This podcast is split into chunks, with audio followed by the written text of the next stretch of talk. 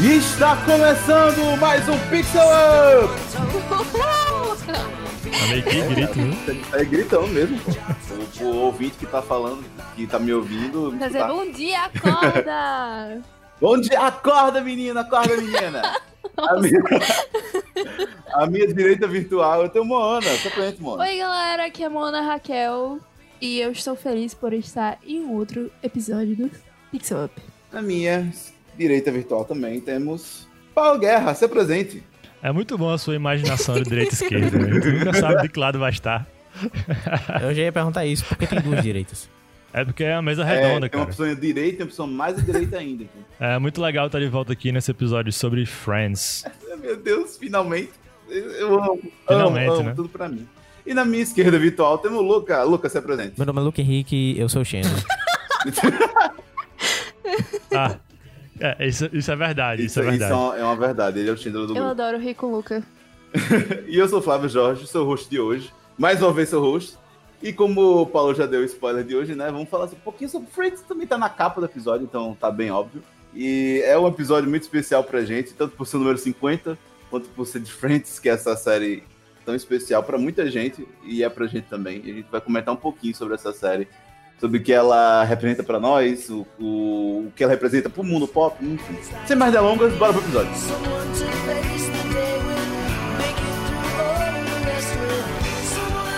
Todo mundo sabe que Friends tem uma certa importância pra cultura pop. E eu acho que hoje em dia, a série, mesmo depois de, sei lá, de mais de 20, quase 100 Eita, anos. Espera, matemática. Em 20, não. em 2024 vai fazer 30 anos que ela estreou. Caramba. Eu ainda vejo cenas de Friends assim no, no Instagram, tá ligado? O pessoal recorta e coloca algumas cenas que, eram, que são engraçadas. Então, tipo assim, ainda é relevante pro pessoal. Ainda tá é, em alta. Em alta eu não vou dizer, mas tipo, ainda tá em vista pro pessoal, mesmo depois de tanto tempo ser produzido. Queria saber, saber de vocês o porquê disso. É, assim, uma das coisas que eu acho que Friends é incrível é isso, né? De ultrapassar gerações, né?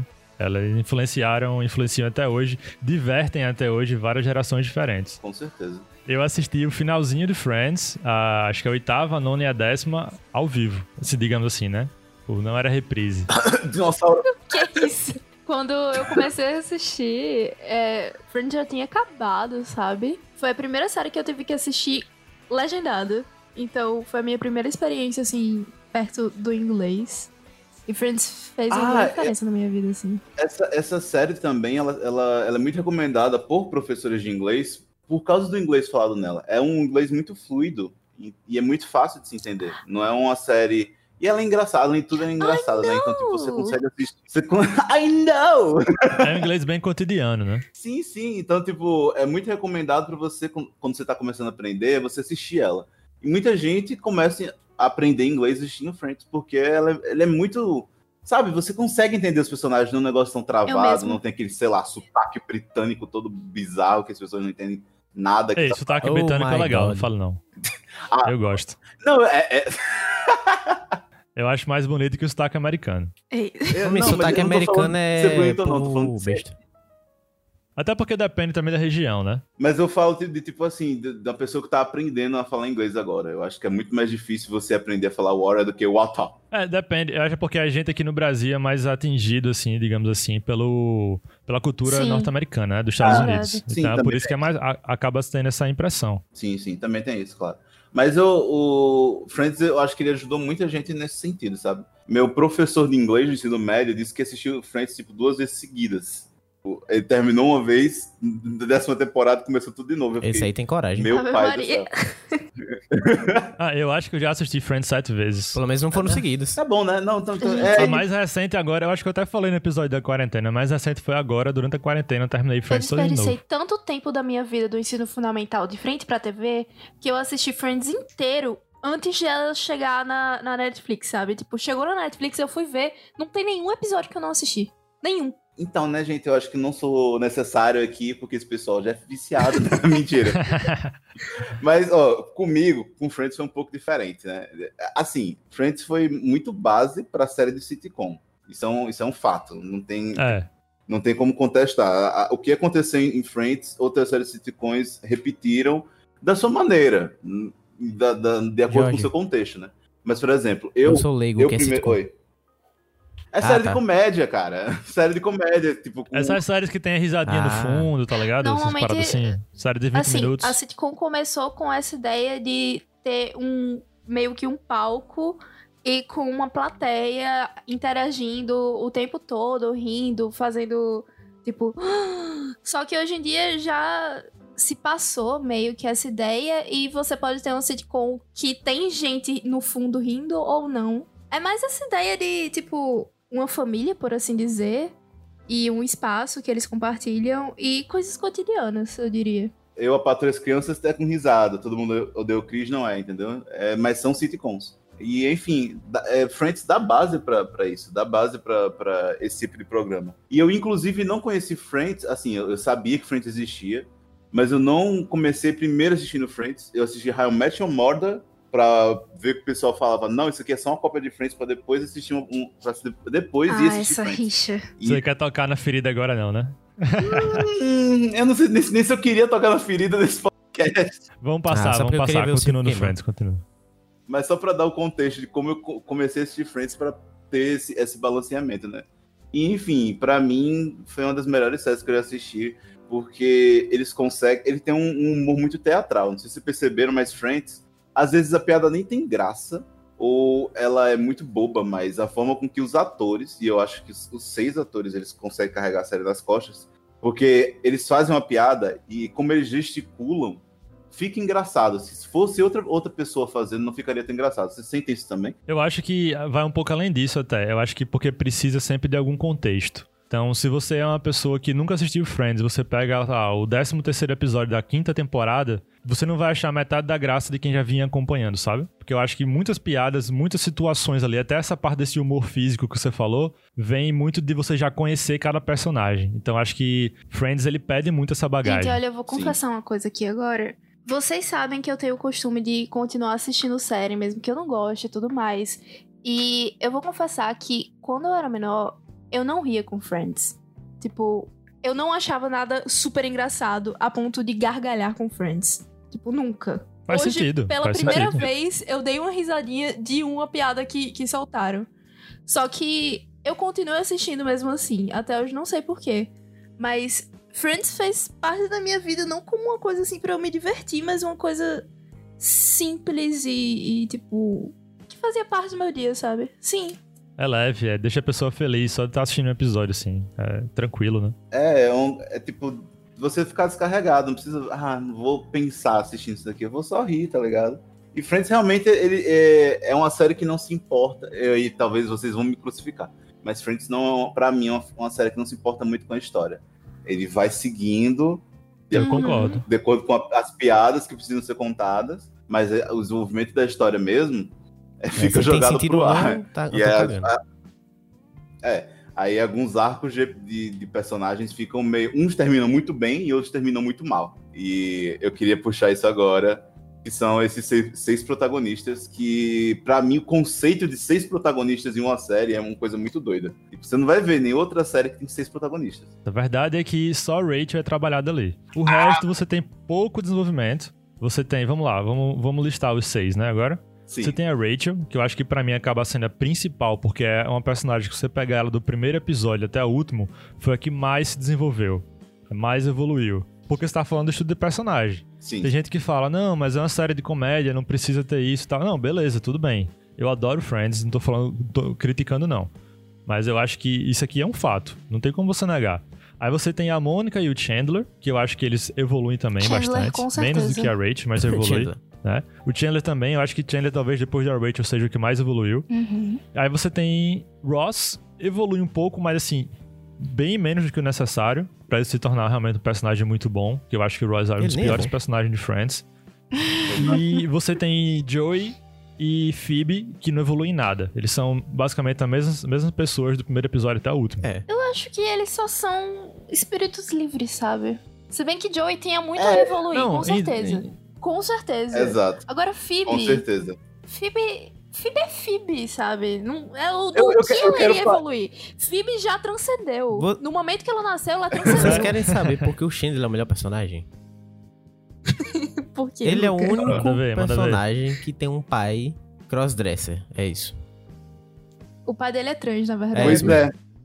Pois é. É. Mas eu queria, eu queria separar cada um por cada um. Eu queria é, destrinchar, porque eu acho que os arcos Vamos lá. São, muito bons. Mas eu, eu só queria relatar esse negócio de, que o Paulo falou, de que eu não leio a Rachel como uma protagonista, porque pra mim a, o ponto de partida da série começa com a Rachel, mas não porque ela é protagonista, mas sim porque ela é a sexta, assim, dos Friends, entendeu? Pra fechar o, o grupo dos seis. Aí começa a história porque ela era o que faltava, não porque ela é protagonista, mas enfim. É, eu acho que não, é, mas vamos discutir o episódio. Talvez no final do episódio você mude a Se opinião. batam. Ok, ok. Mas enfim, vamos, vamos começar um por um. É, eu queria começar pelo, pelo Ross, porque. Assim, quando eu comecei a assistir Friends, eu já tinha assistido How Your Mother, né? Já falei isso aqui. Então, quando, quando, assim que eu comecei, eu comecei a achar as contrapartes de- de- dessa galera em Friends. Mesmo não devendo fazer isso, mas é porque como eu assisti todo mundo falava que era uma cópia, eu fiquei, ok, vamos ver se é uma cópia mesmo. A, ma- a máxima, cópia, máxima cópia que eu tinha do Ted é, de I Met era o, o Ross em Friends. É, e eu comecei a analisar o Royce como eu analisava o Ted. E é, eu vi, assim, que o Ted, pra, pra chegar no nível do Royce, tem que piorar muito. Mas, nossa, tem que ir muito no chão, porque o Royce, ele foi um, posto de decepção pra mim durante a série inteira, assim. Eu, eu acho que é até unânime, porque é, é um... Eu não sei se, é uma coisa, se era uma coisa da época, mas o Royce, ele, ele, ele tem uma coisa de, de, um, de um machismo dentro dele, internalizado que ele não sabe que está praticando, mas ele está praticando a todo momento e que chega a ser chato durante a série. Isso é do início ao fim. tipo, é, você tem cinco personagens incríveis interagindo entre si e tá lá o Roy, tipo, sendo totalmente errado. Tipo, tem, tem cinco caras pra frente e um cara pra trás, sabe? E isso dá muito uma quebra de clima. Às vezes funciona muito bem, mas às vezes, tipo, acaba até arrastando o episódio pra baixo pra mim, entendeu? Por isso que eu fico meio com ele. Eu queria saber de vocês, a opinião de vocês sobre ele. Ah, Eu concordo plenamente em tudo que você falou. Com tudo. Tipo, sem tirar nem pôr. Agora é o seguinte, a gente tem que ver, é, colocar a série no tempo dela, certo? Certo. Então, eu acho assim que o Ross, ele é tudo isso que você falou, mas assim, ele na ótica de quem tava assistindo naquela época, isso não era uma questão, isso não era uma visão. Então, eu falei pra você, eu só fui, eu assisti Friends umas sete vezes. Das últimas quatro vezes que eu assisti, só que eu comecei a perceber isso, por exemplo. Uhum. Porque assim, as nossas experiências vão mudando, né? Nossa, é, nossa consciência social vai mudando, então tudo vai mudando. Então, se você for assistir hoje, 2015 pra cá, 2018, depende de cada pessoa, né? Claro. É, for assistir Friends recentemente, com os olhos de hoje, você vai. Talvez você nem goste. É compreensível. Eu compreendo vocês. Ah, não conheço nada de Friends, vou começar a assistir agora porque é uma série que todo mundo fala que é maravilhosa. Sim, é sim. muito. Eu acho muito plausível a pessoa não gostar da Uhum. série. Até por causa disso que você falou. Mas a gente colocando no contexto da época, é compreensível, sabe? Até porque ele é criticado em alguns momentos por causa por ser assim. Foi assim, também. se na época que eu assisti Friends, eu gostava de Two and a Half Men, eu acho que realmente é uma questão de tempo Pois é, e, e de pois é, é mentalidade. uma questão de tempo, né? Não, Two and a Half Men é horrível É em relação a isso, nem, nem se compara. É indiscutível, né, em relação a isso. É. Pois é. Aí eu acho assim, eu acho que o Ross tu começou pelo mais polêmico, né? Porque a questão do Ross é só essa. Ele tem todo esse machismo dele. Eu acho que o Ross representa como era, como a sociedade via o normal da época, o aceitável. Então tem que ver assim que eles foram em 94, eles tinham, sei lá, por volta de 25, 27 anos, aqueles personagens, então eles foram crianças dos anos do começo dos anos 80, entendeu? Eles cresceram daquele jeito. Você vê pelo, pelo próprio discurso da mãe e do pai dele. Entendeu? A mãe dele é altamente machista. Você vê a Mônica sendo escanteada o tempo inteiro Uhum.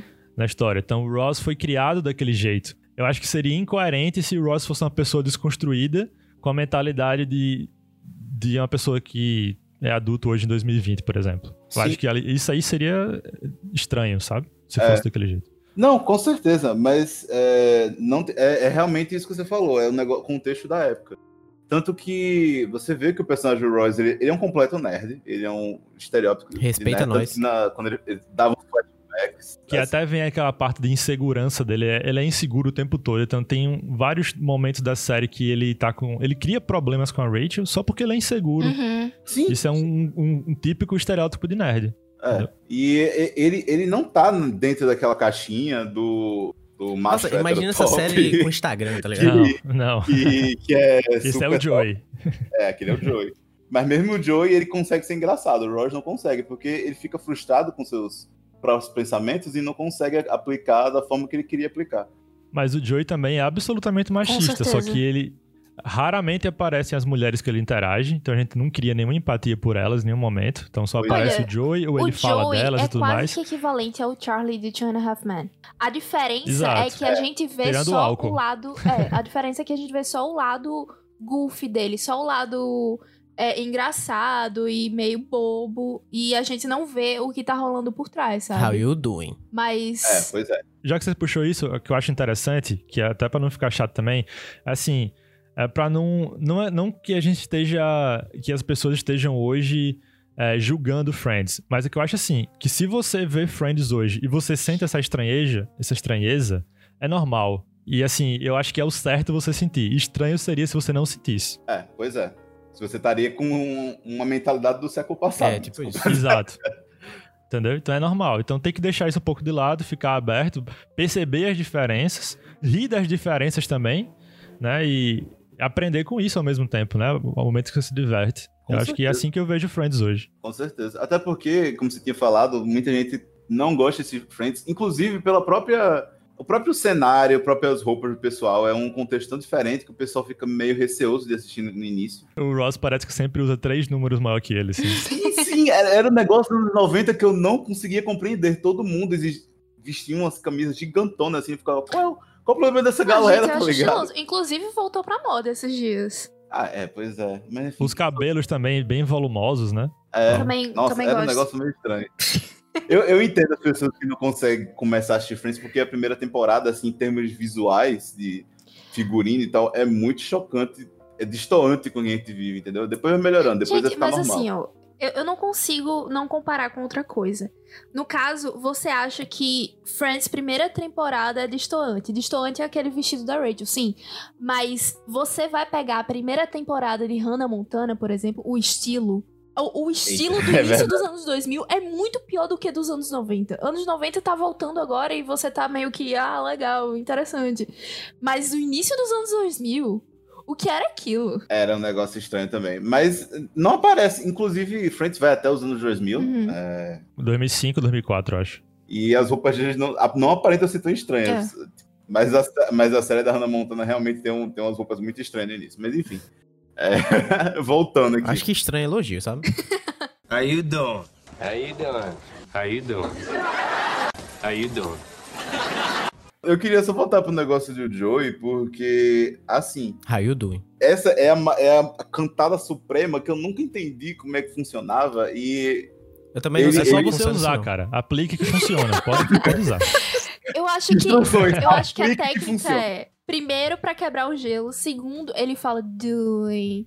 Enquanto balança a cabeça pra É. pessoa só ficar olhando pra ele e perceber que ele é gato, entendeu? É tipo, how Entortando you a boca. doing? E aí a, a pessoa olha pra ele e pensa, hum, gato, legal. Hum. Você tem que acreditar, tem que ter a confiança, É, é verdade. Mas, assim, sobre ele, eu queria falar sobre a trajetória dele como ator, né? Porque o Joey, ele, ele era um ator, assim, no início do- da série, era um ator largado, assim, em Nova York, era o cara que não tinha papel muito A fixo. metalinguagem. Metalinguagem bateu. E depois ele começa a atuar naquela novela de médicos, a la Grey's Anatomy, que... Days of Our Lives. Que É. inclusive existe. que existe, existe de verdade. Dr. Drake Remory. Mas, não, peraí, peraí, peraí, peraí, mas que calma. que É, a- essa Foi. série existe. Mas ele existiu nessa série. Aí é uma pergunta que eu deixo pros ouvintes, que eu não sei.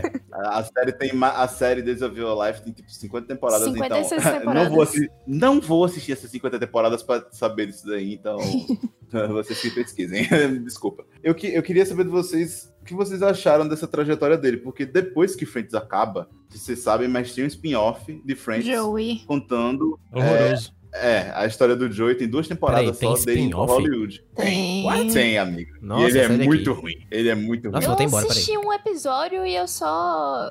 Não, foi isso. É. Foi essa história. It just, Não.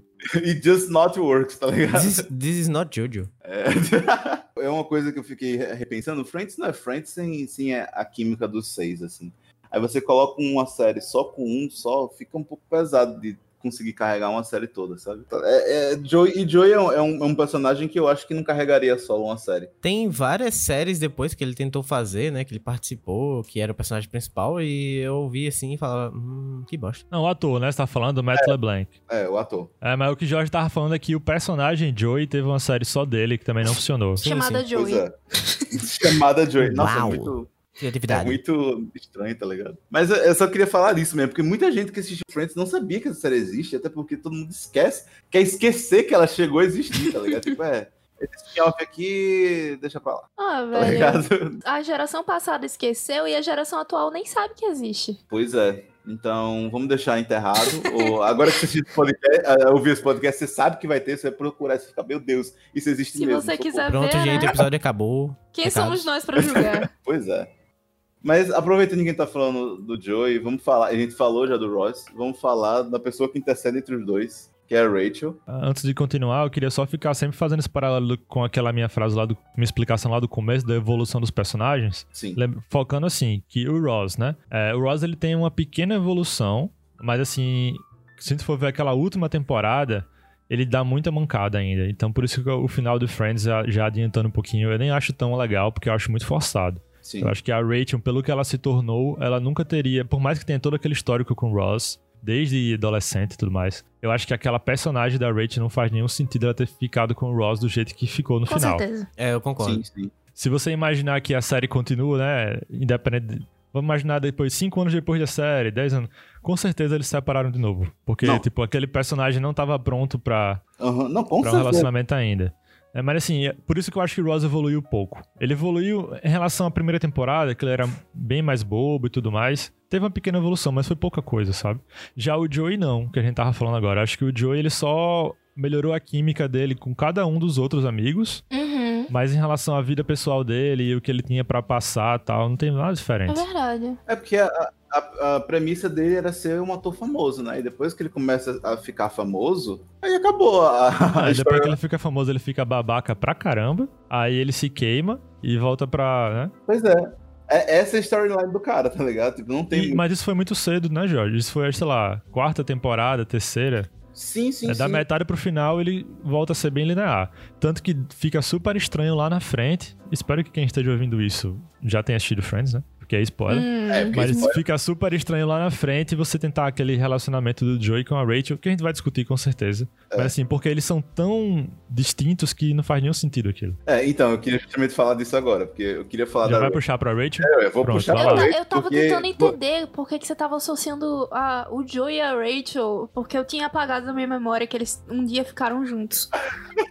Desculpa então, mano, eu voltei a lembrar você disso. Foi bem inútil aquilo. Não, mas o pior, o pior é que eu me esqueço que isso aconteceu mesmo também. Eu fico, gente, isso aqui foi uma coisa, isso aqui aconteceu, né? Tipo, tá, é canon, tá no roteiro, tava lá.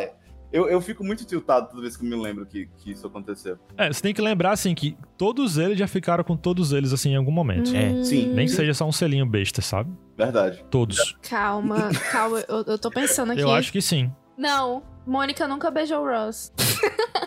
Nossa. Ah, ok, tá certo. Acabou, exatamente. lascar, acho né? que é isso. Faz sentido. Não, peraí, peraí, peraí. Eles irmãos, A né? Mônica nunca beijou o Ross, obviamente, eles são irmãos. Ah, ok, é verdade. Então acho que eu fui um pouquinho longe demais, mas com certeza de relação de, de homem com mulher, todos eles já ficaram. Até o Chandler já beijou a Rachel numa festa quando era adolescente. Tem um, um flashback que mostra isso. É verdade. É, sim, sim, verdade, verdade.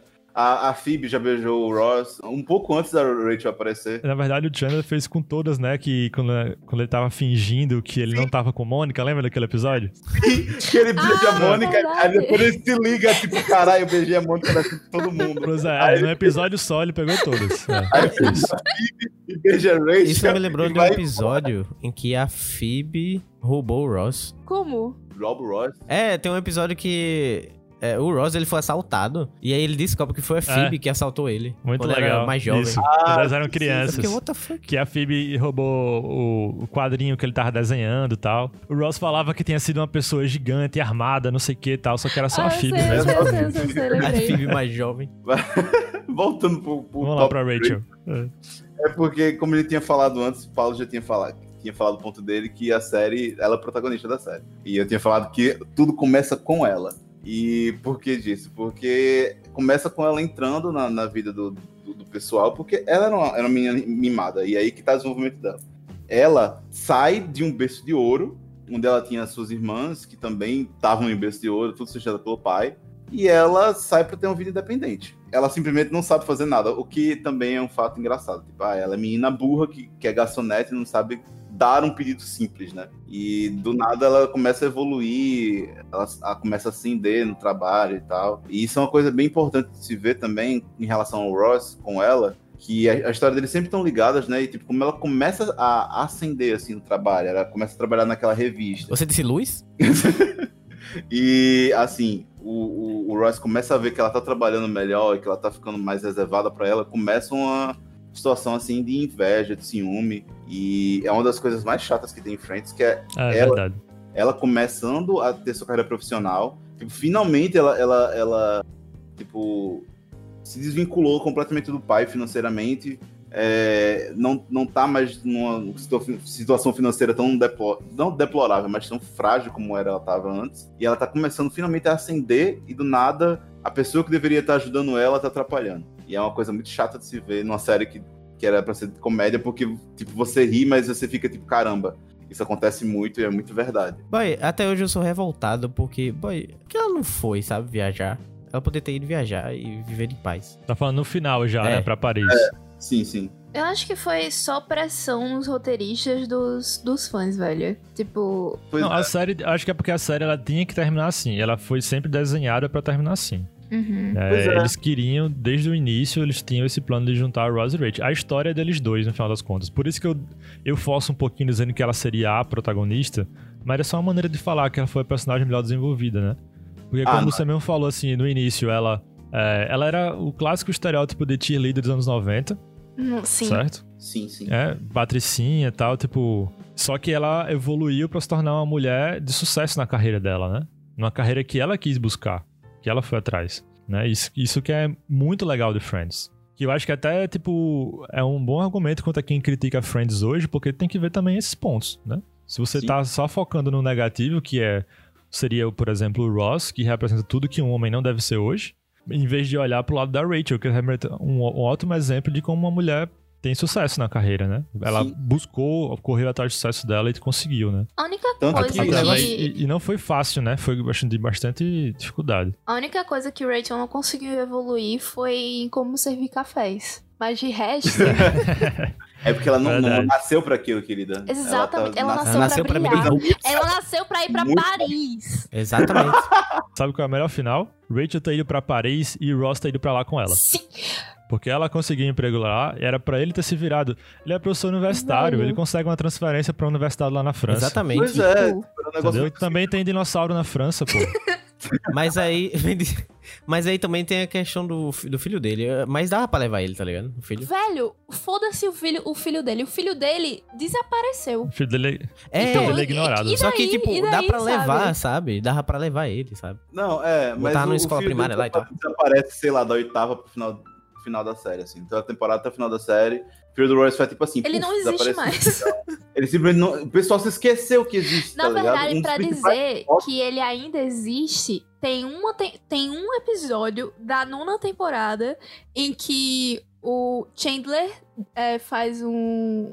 Faz uma piada dizendo que Ross tem dois filhos fora do casamento. Dois, filmes, dois filhos ilegítimos. Esse é o único momento que lembram que esse menino existe.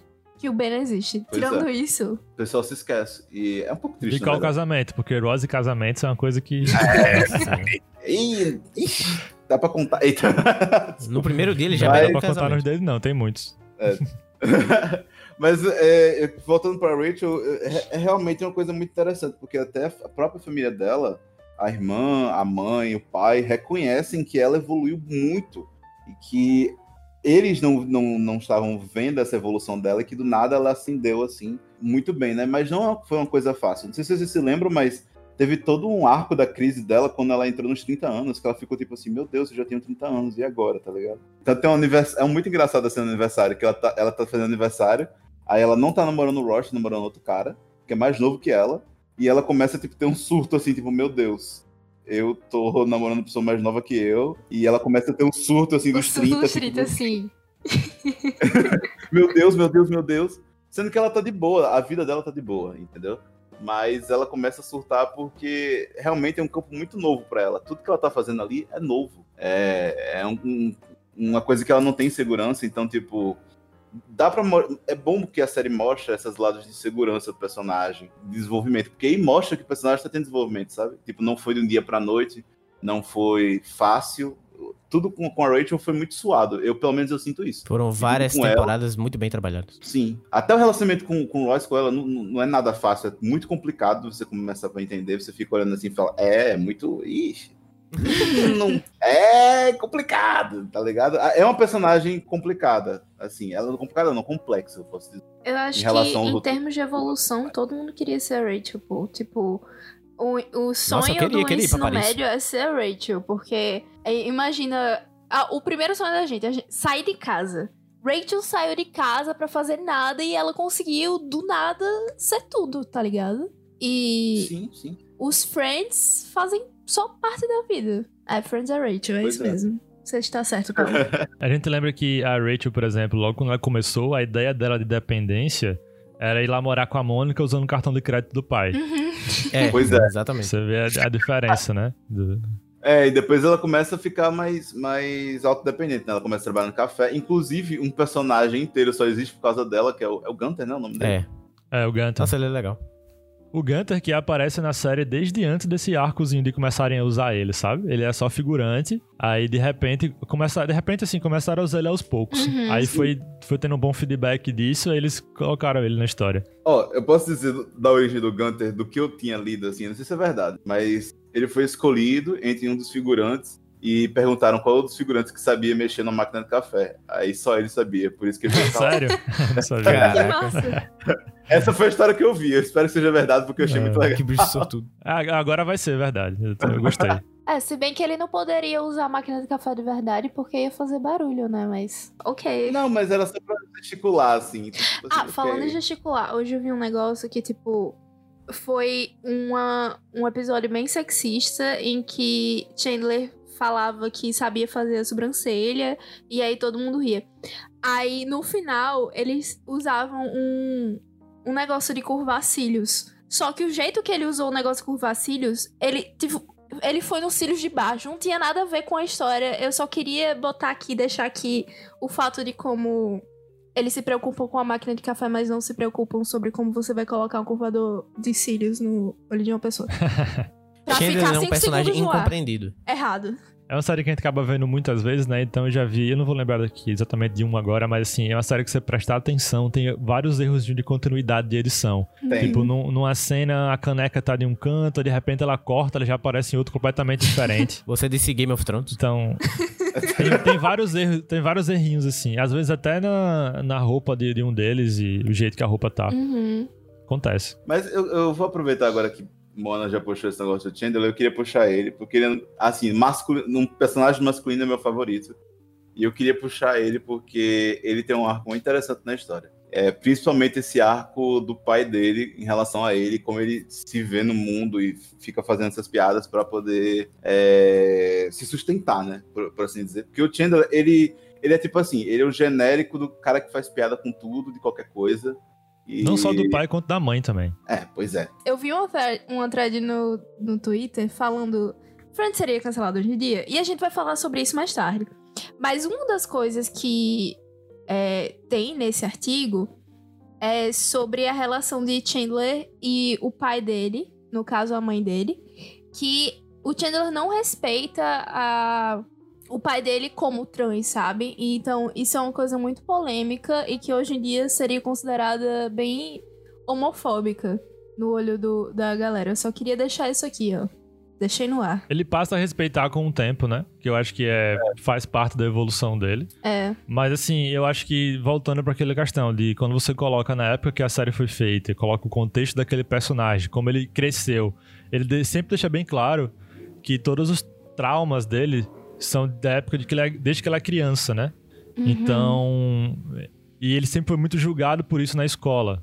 Então você vê que ele cresceu com isso. Então acho que faz sentido ele ter uma certa rejeição pelo, do- pelo pai, entendeu? Quando você vê desde criança esse background que eles colocaram no personagem. Eu posso dar minha opinião sobre o Chandler? Eu, eu gostei muito do que vocês falaram. E também eu acho super válido o que Mona falou, da rejeição do pai dele ser trans. Mas eu tenho uma visão completamente diferente do personagem que eu só fui para pensar um dia desses. O Chandler, ele desde pequeno tem esses problemas com o pai, porque o pai é trans. No início não fazia sentido o pai dele é, alargar a mãe dele para namorar um cara. E depois que, ele que, inclusive ele viu, né? Ele chegou É. a ver, então foi chocante pra ele quando tem uma cena que ele, ele fala sobre isso. Exato.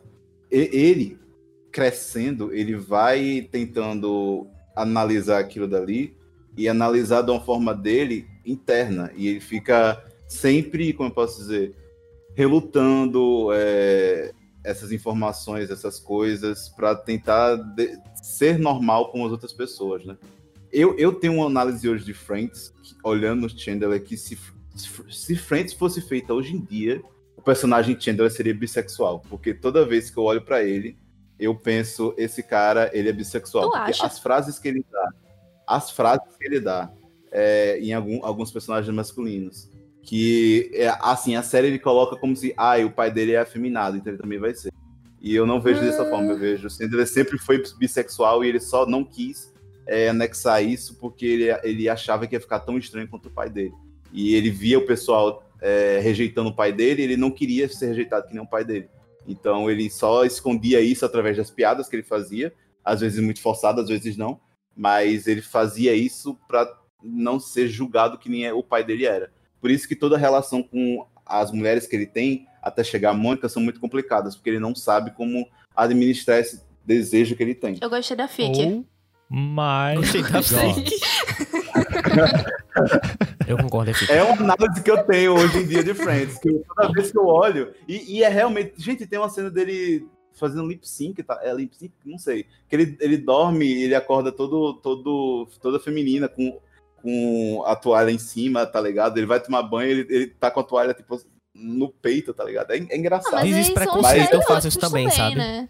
É, não, são estereótipos, é claro, mas é- isso vem de todo o rolê da, do tempo da série. Isso é preconceito. Eu Mas- acho que, que é uma percepção bem interessante sua essa, Jorge. E eu tendo a concordar com ela, até porque eu tenho uma informação que eu não sei se vocês têm. O Chandler, o Chandler foi um personagem que ele mudou muito durante a- as temporadas, principalmente a partir da quarta temporada, porque é, isso já é, de- já é de conhecimento, todo mundo pode pesquisar no Google aí se quiser.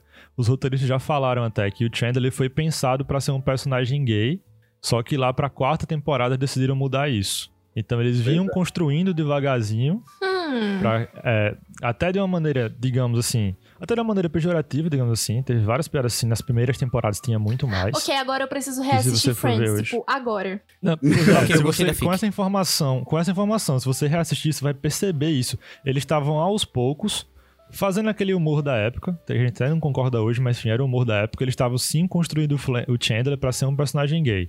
Vários, tem vários momentos que há insinuações quanto a isso. Só que eles perceberam, a partir da quarta temporada, que tem até um episódio na praia que, que é a partir dali que eles já começam a mudar um pouco o Chandler, que tem uma relação dele com a Mônica. Tem até um episódio na praia, que é até um episódio que a Rachel, ela deixa uma namorada de Ross careca, uma coisa assim, que... Não sei se vocês lembram disso. Cara, Que, que, a, que a, o Chandler e a Mônica estão conversando, aí eles... Rola até um certo clima, assim, e a Mônica fala, ah, nunca que eu ficaria com você, nós somos só amigos e tal. Enfim, É. mas eles combinam, ah, se no futuro, daqui, sei lá, daqui a 10 anos, se a gente não tiver casado, a gente poderia casar e eu tal. não acredito que partir- o melhor casal estragou um personagem representativo. Eu não acredito. Não, mas, ó, calma lá. Não, não, não acho, não, eu não vejo dessa Triste. forma. Até porque essa série não é 2020, né? Não é o que a gente tá discutindo, É. né? E eu, eu acho, mano, que se, se eles tivessem seguido com essa ideia do Chandler ser gay, as coisas teriam sido bem pejorativas, tá ligado? Mas, tipo, Teria, teria sim. E até porque o que salva Friends a partir do final da quarta temporada, quando tem aquele lance da Ross com a Emily, né? Que, o- que o Chandler e a Mônica ficam lá na Inglaterra e tal. A partir dali é o melhor momento de Friends. Então, se, se esse casal não existisse, Uhum. Friends não seria o que é hoje. é verdade. É o auge. É o, Mas é o auge da- se, de- se Chandler fosse gay mesmo e não tivesse rolado nada com a Mônica, a Mônica teria ficado com Joey. Vocês Nossa. conseguem imaginar Sim, isso? até porque ela, ela queria, ela queria ficar com o Joey. Ela fala depois, o ela queria roteiro ficar com o foi Joey feito naquela pra ela noite. ficar com o Joey também. Isso. Eles decidiram mudar ali. Sim. Ela queria ficar com o Joey naquela noite, só que encontrou o Chandler. Tanto que você vê. ele o fica vácuo- sabendo depois disso. Você vê o vácuo do roteiro no futuro, né? Que o Joey fica com a Rachel com um negócio muito nada a ver. Gente, eu sempre vou bater nessa tecla, tá? Não faz, Vocês é me não faz sentido mesmo. Mas não. o, mas, o, mas o Joey, ele fica um personagem flutuante justamente por causa dessa química. Acaba aquela mutação estranha que acontece lá na oitava temporada. Nossa, e o pior é que eles nem clima têm. Eles não têm. E o pior, sabe o que, o que eu vi um dia desses no Twitter? É que realmente tem gente hoje em dia que assistiu Friends, olha pro Joey e pra Rachel e fala que é um casal bom. Ah, Aí eu é fico, sim. meu pai do céu, o que que aconteceu? O que que tá acontecendo, sabe? Pronto, Eles foi. são bons amigos, mas eles não são um bom casal, não. Forma alguma. Eles são, eles são ótimos amigos, Eles são mas ótimos tipo, não são bons irmãos. É. São ótimas pessoas, separadas. Mas eu, eu- eu- era isso que eu queria falar mais do Chandler, porque, gente, é, depois que eu, que eu parei pra pensar, eu tava assim, parando pra pensar mesmo, sabe? É, na construção dos personagens, eu vi o Chandler e fiquei, caralho, boy, ele sempre foi isso, só que ninguém nunca. Eu acho que, tipo, até porque o, o termo da bissexualidade não tava tão em alta nos anos 90, ou você era hétero, ou você era gay, acabou. Tanto que é, a própria, o, o próprio no início do, do Friends se trata disso, né? do Ross já tem um- uma noiva, já, não noiva não, já tem uma esposa, ela já tá grávida do filho dele, e ela é, do nada resolve ter relações com outra mulher. E o Ross ele não, não sabe nem como lidar com isso, porque caramba, eu fui trocado por, um- por outra mulher, e fica tipo naquele síndromezinho machista dele de, enfim, se comparar ao outro. E, mas nu- nunca é trabalhado, por exemplo, essa personagem, né? Que é, eu me esqueci agora Tanto qual é o que nome da esposa do Ross. Tanto que tem uma rixa, né, entre o Ross e a, Sim, sim. a mulher dela. Nossa, quando eu vi essa representatividade, eu achava que essa série ia ser diferente. Eu acho que só disso aí já ter tido nessa série já era grande coisa, sabe? É, Eu exatamente. acho que já foi, já era muita coisa pra essa eu, época. eu, eu, eu acho gigante. Eu, meu Deus, quando eu assisti Friends, eu assisti em 2017. Eu sou daquela leva que assistiu na Netflix, sim, me julguem. É, Não, ninguém vai lhe julgar, não. Qual é o problema? Eu tô julgando. não, é, por- É, é muito porque. melhor você ver sem propaganda, você ver o episódio na hora que você quer. Eu tinha que esperar terminar Um mês. uma série. Não, não, era no, no jantar que eu via, à noite. Ah, Por, por volta das sete e meia, oito horas. Então eu tinha que esperar chegar essa hora pra poder ver. Eu saía série. correndo do, do almoço pra assistir Friends. Na Warner. Sim. Mas, eu, não, eu eu, falo, dando F... É, não, F4 não. F5 no Crunchyroll todo, toda semana. eu falo isso, Paulo, porque a, própria. Tem uma série na Netflix chamada Unbreakable Ki- Kimmy Smith, que ela faz referência, muita referência a Friends. Porque ela fala, eu não, não, eu não sou que nem esse pessoal dessa geração que assistiu Friends pela Netflix. O engraçado é que a Phoebe, é, a, a- a- atriz que faz a Phoebe, ela também tá nessa série. Aí ficam um, umas referências que a própria Netflix fica fazendo. Mas voltando ao que eu tava falando, eu só me liguei. Esse negócio do, do Chandler e da, da Carol, né?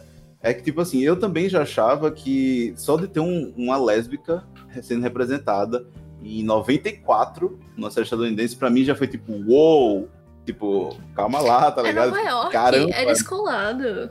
Tipo, Nova York é muito descolado, tá ligado? E pra, mas pra mim nunca foi- chegou a eles trabalharem esse, esse, esse ponto da bissexualidade. Por exemplo, ela ficou com o Royce, ela teve um filho com o Royce. E do nada ela se sentiu que queria ter, ter uma relação com outra mulher e ela foi ter uma relação É com, com verdade, outra ele mulher. sempre chamou ela de lésbica, Não, eu nunca acho- de bi. Eu acho Exato. que nem, nem foi do nada, no caso. Eu acho que em alguns, algumas frases durante alguns episódios no futuro e tal, ele fala em algum momento que ela dava sinais que não, não tava tão afim dele assim. Então é porque é uma personagem que nunca teve espaço, né? Destaque também, é, É. verdade. Só que ele não via os sinais. Não percebia, né? É, ele não É, percebia. Não, o Rose é Rose, né? Rose é um bosta. É, o cara é muito, muito tapado. O bicho, botar o bicho percebeu anos depois, tá ligado? Ele vai ficar tipo assim, ah, informação, tá ligado? Informação, ele só 10 anos depois, informação. quando a esposa literalmente deixou ele. É. Foi Pois quando é. ele percebeu. Não, é, e, é. e eu lembro que a esposa dele, ela saía é, para fazer alguma, ia pra academia, eu não lembro o que, é que ela fazia. Ela fazia alguma coisa pra encontrar essa essa Sim, sim. Mulher. E Não, aí pera. também ela, eles andavam na rua juntos e ela falava: "Nossa, aquela mulher não é muito bonita". Aí ele: "Uau". Uau! Nossa, Mas minha esposa é realmente- muito descolada, velho. É, minha esposa é legal. ela elogia outras mulheres. Sororidade É. é o nome disso. Ai, meu Deus. I so want to be a waxing girl. You're naked in this picture. I know. Queria falar da pessoa que, que faz essa série mudar junto com o Chandler, que é a Mônica. Mônica é perfeita, Eles incrível, dois- sensacional. Eles estão as mãos assim e falam, melhor casal de Friends e pronto, acabou. Porque Mônica, ela é perfeita. Em tudo que ela faz, literalmente ela é perfeita. Chandler Geller. ela, ela, ela vai dar uma festa, todo mundo bagunça, mas depois ela arruma minimamente cada bagunça. Gente, eu não consigo. Ela compreender. Gosta mais da arrumação do que da festa. Eu queria ter uma Mônica na Exatamente. minha vida. Queria ter uma Mônica na minha casa. Eu sou a Mônica da minha vida. Olha aí. Seja você também a Mônica da sua própria vida. Essa é a mensagem do podcast de hoje. É, mas, é, mas é isso mesmo que, que Mona tinha falado. Ah, Foi Mona ou foi Paulo? Que ela gostava mais de estar tudo desarrumado pra ela arrumar do que ficar tudo na- naquela paz, né? Tanto que ela dava muita festa na casa dela e, tipo, do nada ela arrumava tudo de novo e ficava tipo, what the É, fuck? acho que sim, tem duas cenas que exemplificam isso assim perfeitamente. Que é aquela cena que ela tem um aspirador de pó, aí ela tem um menorzinho, aí ela vai desmontando, eu sabe? achei muito aí fofo. ela pega, ela pega o último assim, poxa, como é que não fizeram um menor pra limpar isso também? ela tem um que limpa o outro, ela limpa o próprio instrumento de limpar. E tem uma outra cena que, quando ela tá com o Chandler já, que eles estão lá namorando, tá, não sei o que, o Chandler pega na mesa e joga tudo na mesa no chão. Ela olha pra ele assim e fala: Realmente agora você acha que eu vou ter algum. vou coisa com você? Agora eu tenho que arrumar a casa. é bem nesse sentido, assim. Então você Exato. vê o nível que ela é, né? E assim, é, sobre o desenvolvimento da, da Mônica, né? A gente falou do, do Joey, que é uma linha reta do Royce, que sobe um pouquinho, depois volta. É, o da Rachel, que é uma ascensão completa. É, mas da Mônica, da Mônica, eu gosto do desenvolvimento dela de uma questão dela ser muito segura, porque a gente tem toda aquela questão do ensino médio dela também. Acho que assim como o Royce, ela é insegura, mas de uma forma diferente. Porque ela, ela era gorda no ensino médio e depois ela ficou mais magra. E ela só tomava porrada da mãe, né? E sempre afetou muito ela também. Uhum. Pois é. Assim, tem toda aquela. Eu vou falar mais um pouquinho daqui pra frente, quando eu terminar os personagens, falar sobre o porquê eles de frente poderia ser cancelado. Uhum. Mas tem toda essa questão dela não confiar em si mesma e ela tá sempre nessa. Eu acho que justamente esse síndrome de perfeição dela surge dessa questão dela querer ser perfeita em tudo, sabe? Em, em deixar tudo. O fato dela deixar a casa toda limpa, tudo perfeito. Inclusive, ela mesma. Tipo, começa dessa questão do corpo dela, mesmo depois que ela emagrece, ela continua querendo Sim. ser perfeita. Ela vai trabalhar como chefe, continua querendo ser perfeita. O episódio que eu vi isso é a prova da evolução dela, porque é, a Phoebe chama ela pra ir num karaokê e cantar na frente de todo mundo, e ela tá meio que insegura. E aí Phoebe, tem certeza? Vai lá, não sei o quê. E aí ela vai, sobe no palco e começa a cantar, e todo mundo começa a torcer por ela. Mas na verdade tá todo mundo torcendo por ela porque é, tá todo mundo vendo os peitos dela, porque a camisa dela é transparente. E aí, É o tipo de luz lá que tava no, É. no local, né? Uma luz meio azul, e aí, assim. ninguém diz isso pra ela. E quando o Chandler chega e fala: Amor, olha só, tá todo mundo vendo tudo, por isso que estão torcendo por você. Aí ela vai falar: Foda-se, eles me amam. E aí ela continua cantando, sabe? Eu acho que isso é uma prova de como ela evoluiu. Mas não tanto, Sim, porque competitividade tem a ver com isso. Mas ao mesmo tempo, sim, é confiança, sabe? É, é, é bem confiança, mais confiança mesmo. Porque eu acho que ela é assim desde o início. Sim, sim. Ela sempre demonstrou ter essa confiança. Eu acho. Mas. Eu acho a Mônica a personagem mais divertida de Friends, boy. Pensando bem aqui. Tipo, Mônica e Joey. Mas a. Mônica. A Mônica não é babaca, então eu fico com a Mônica. Eu acho que a É, Mônica, ela é É. a mais divertida é, entre as personagens femininas. Pra mim, pelo menos. Ok, Não. eu, eu não, eu não Não. tenho como comparar com isso, Phoebe. porque a Phoebe, a Phoebe pra mim é uma deusa que transcendeu o mundo material. Não, a Phoebe, ela pensando só. Pra mim, Phoebe. ela é só aleatória. Vá, vamos ficar na Mônica. A gente chegar na Phoebe já, vamos ficar na Mônica. Vamos ficar na Mônica, vamos ficar na Mônica. Mas o que eu queria falar dela é sobre o, o arco de virada do personagem dela, que é quando ela se relaciona com aquele amigo do pai dela. Que eu me esqueci agora o nome Richard. também. Richard. Richard. É. Que cara, nossa, gente, olha, se teve uma coisa que eu tive asco de assistir em Friends foi esse relacionamento. Pensa numa coisa que eu simplesmente não gostei. Em tudo, em tudo que aquele relacionamento era envolvido, era um negócio estranho. Tipo, ai, eu tô namorando com você, mas eu tenho idade de ser sua filha. Ai, não ligue pra isso. Eu fico, caramba, isso é, isso é, é, tipo chato, tá ligado? É, e, e é é- sempre relembrado isso aí. É, e é sempre relembrado, tá É ligado? sempre a mesma piada, inclusive. Tanto, tanto, tanto em- que quando ela começou a namorar com o Chandler, eu fiquei, meu Deus, graças a Deus. Obrigado, meu Obrigado, Assim, eu, não gostava, é- eu não gostava do Richard, mas não era nem por esse mesmo motivo que você falou, que eu acho que, assim, eles até construíram bem, comparado com o desastre que poderia ter sido. Eu acho que até foi É. bem justificado. Mas, assim, mas eu não gostava do, do, do ator, não gosto muito do ator, do Tom Selleck. E, assim, eu, eu acho que, assim, que o Friends funciona quando ele tem a química entre os seis, sabe? Então, quando tem um Aham. personagem saindo muito pra um outro núcleo, eu acho que ficava faltando muita coisa. A- não, por exemplo, com o Homem-Formiga da Phoebe. Hum. Que eu acho que Eu é ver bem- Formiga da Phoebe. Como é o nome Peraí, dele? agora O que tu Paul? falou, é ele? É? Acho que é Paul, né? É, o Homem-Formiga. É, é o Paul Rudd, que é o ator, né? E eu esqueci, é o Mike. É Isso, isso mesmo, o Mike. Mike. Caraca, Então eu acho que assim, o Mike, não. ele até conseguia se interagir bem com, com a galera de Friends, né? Mas Sim, assim, sim. O, o Richard não. Ele é bem por fora mesmo, até por causa da idade, né? Nem faria sentido. Então é por isso que eu não gosto da relação dos dois. Tá velho É demais para todo, festas. distante, com- é todo distante com o resto do cast, tá ligado? Você tem tipo um pessoal jovem, tem um cara tipo no seu cinquentão, tá ligado? Interagindo, você fica meio Dentista, é inclusive. artificial, sabe? Aí você fica meio, ah, legal, é chato. E quando ela terminou com ele, ela ficou super bad, tá ligado? Eu fiquei, mulher, se levanta daí, tá melhor que isso, meu Deus do céu. Mônica, você é perfeita, você é incrível, você merece uma coisa muito melhor do que isso. Mas querendo ou não, é um Não, relacionamento. Não tem como a pessoa não ficar triste, né? É verdade. É, eu sei, eu sei que é. Mas justamente eu ta- eu tava esperando, tipo, meu Deus, vir qualquer outra pessoa pra suprir o lugar desse, desse cara. Pra, pelo menos ela parar de chorar, porque, tipo, ela, ela é muito legal pra ficar nessa bad. E ela ficou um tempinho nessa bad, assim. Ela não conseguia trabalhar nem nada, e, tipo, você via que a vida dela ficou meio com a bagunça.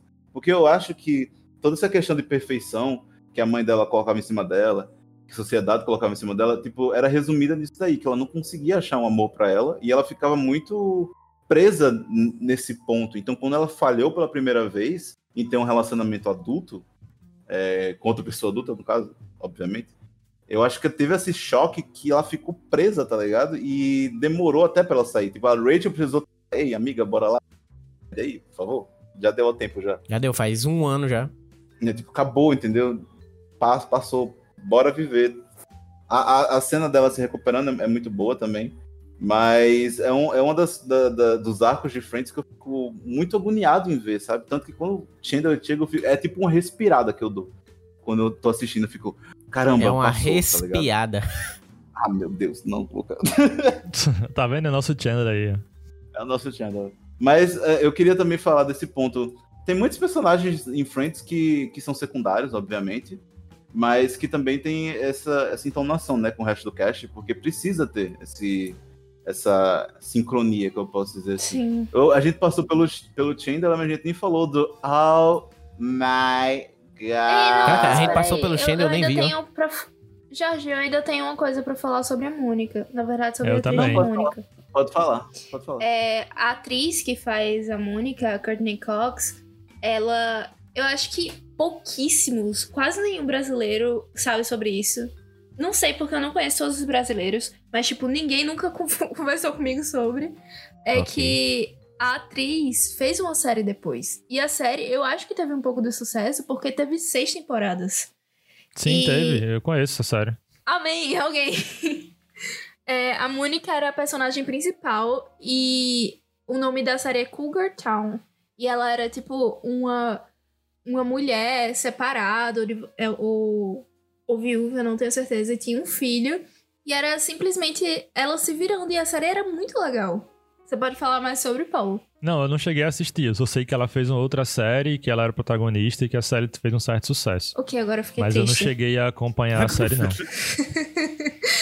O que, que você tinha pra falar sobre a Mônica, Paulo?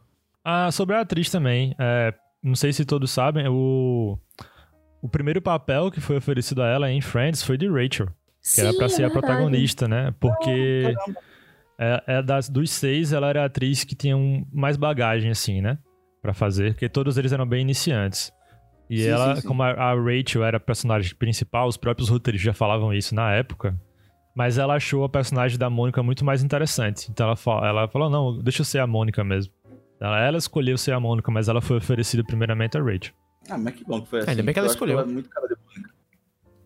É, Eu acho que ela em dia viu é difícil imaginar, né? Porque tipo, ela ficou tão marcado, tão marcante, É, que não verdade. tem como imaginar o contrário. Mas acaba que hoje, dos seis, é inegável que a Jennifer Aniston foi que teve uma carreira posterior bem mais interessante, É, né? velho. Sim, sim, sim, com certeza. Nem me fala disso, eu É, fico triste sim, em ver eu, o eu Matthew queria Perry. voltar para aquele ponto das pessoas que aparecem no cast de Friends e que tem essa sincronia com o resto do cast, né? A gente tinha falado do Richard, que tipo, não faz o menor sentido estar ali.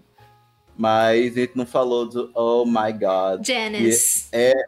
É, que é a namorada quase. É, até. Meu Deus, é muito engraçado, porque ela começa sendo namorada do Chandler e eles ficam voltando e saindo, e mesmo depois que o Chandler começa a namorar com a Mônica, ela Depois que eles ele- casam, né, na verdade. exato, depois que eles casam, ela ainda, come... ainda aparece. Tipo, ele- ela- eles estão lá escolhendo uma casa e do nada aparece ela.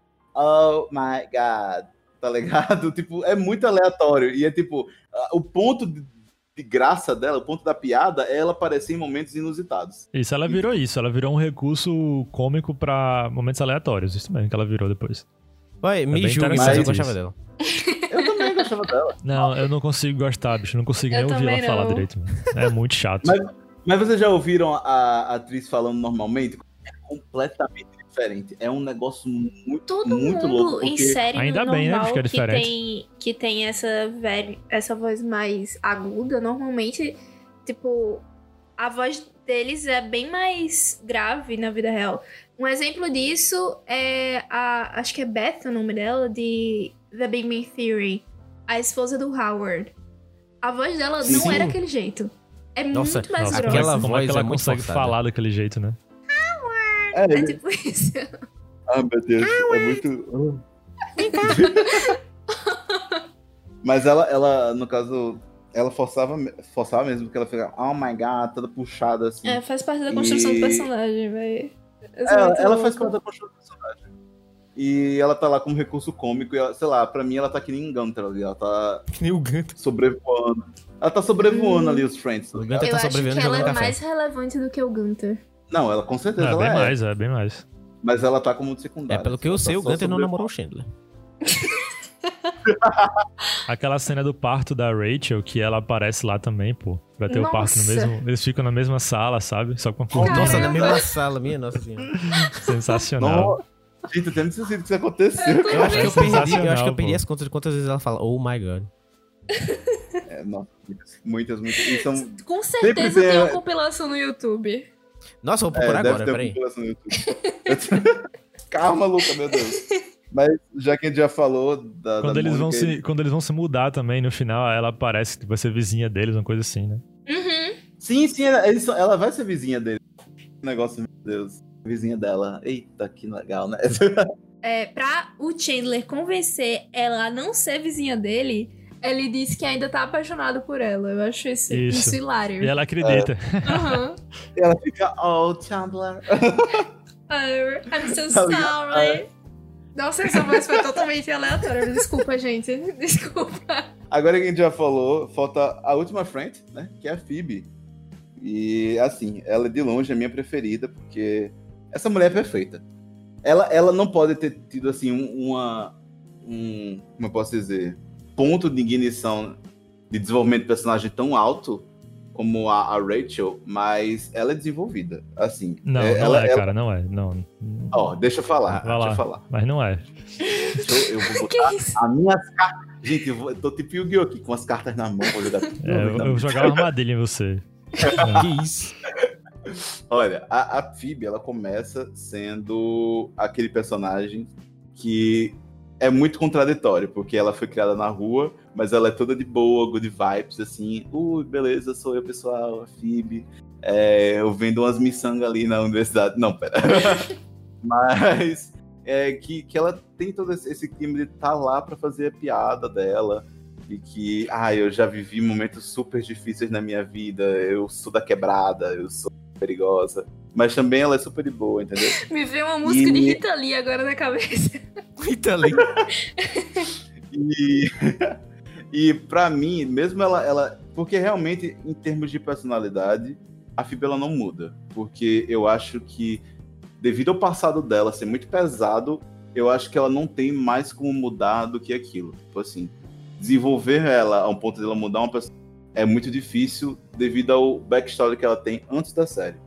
Então, tudo que tem que ser trabalhado nela é como ela vai trabalhar esses traumas e como ela vai trabalhar é, essa junção que ela tem com os outros, os outras pessoas, né? Com os outros amigos que ela tem.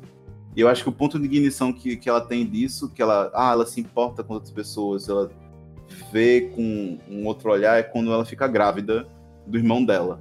Tem todo um arco dela não saber que ela tem um irmão. Sabe que tem um irmão. Aí ela fica, meu Deus, nós somos irmãos. E sim, nós somos irmãos.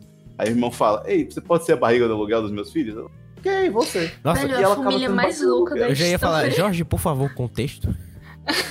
É, Essa, essa, essa parte é muito bizarra. Eu não gosto daquele ator, não. É, não, Não, eu não ele é um gosto do personagem. Ele parece Do com o cara do do... personagem, né? do- é, como é que é o nome? Breaking Bad. É, ele parece um pouquinho, é verdade. Verdade, até eu lembro mesmo, Jesse. Mas eu, eu Fisiona- é- é- Fisionomia, né? É, fisionomia, no caso.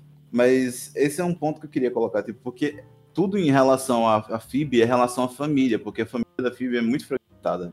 E a família que ela tem são os amigos dela, entendeu? Tipo, tanto que ela, por nada, ela tá aparecendo lá na casa da Mônica, tipo, zero motivos. Porque se for parar pra pensar, é, o Chandler e o o Joey vivem do lado da casa da Mônica e da Rachel.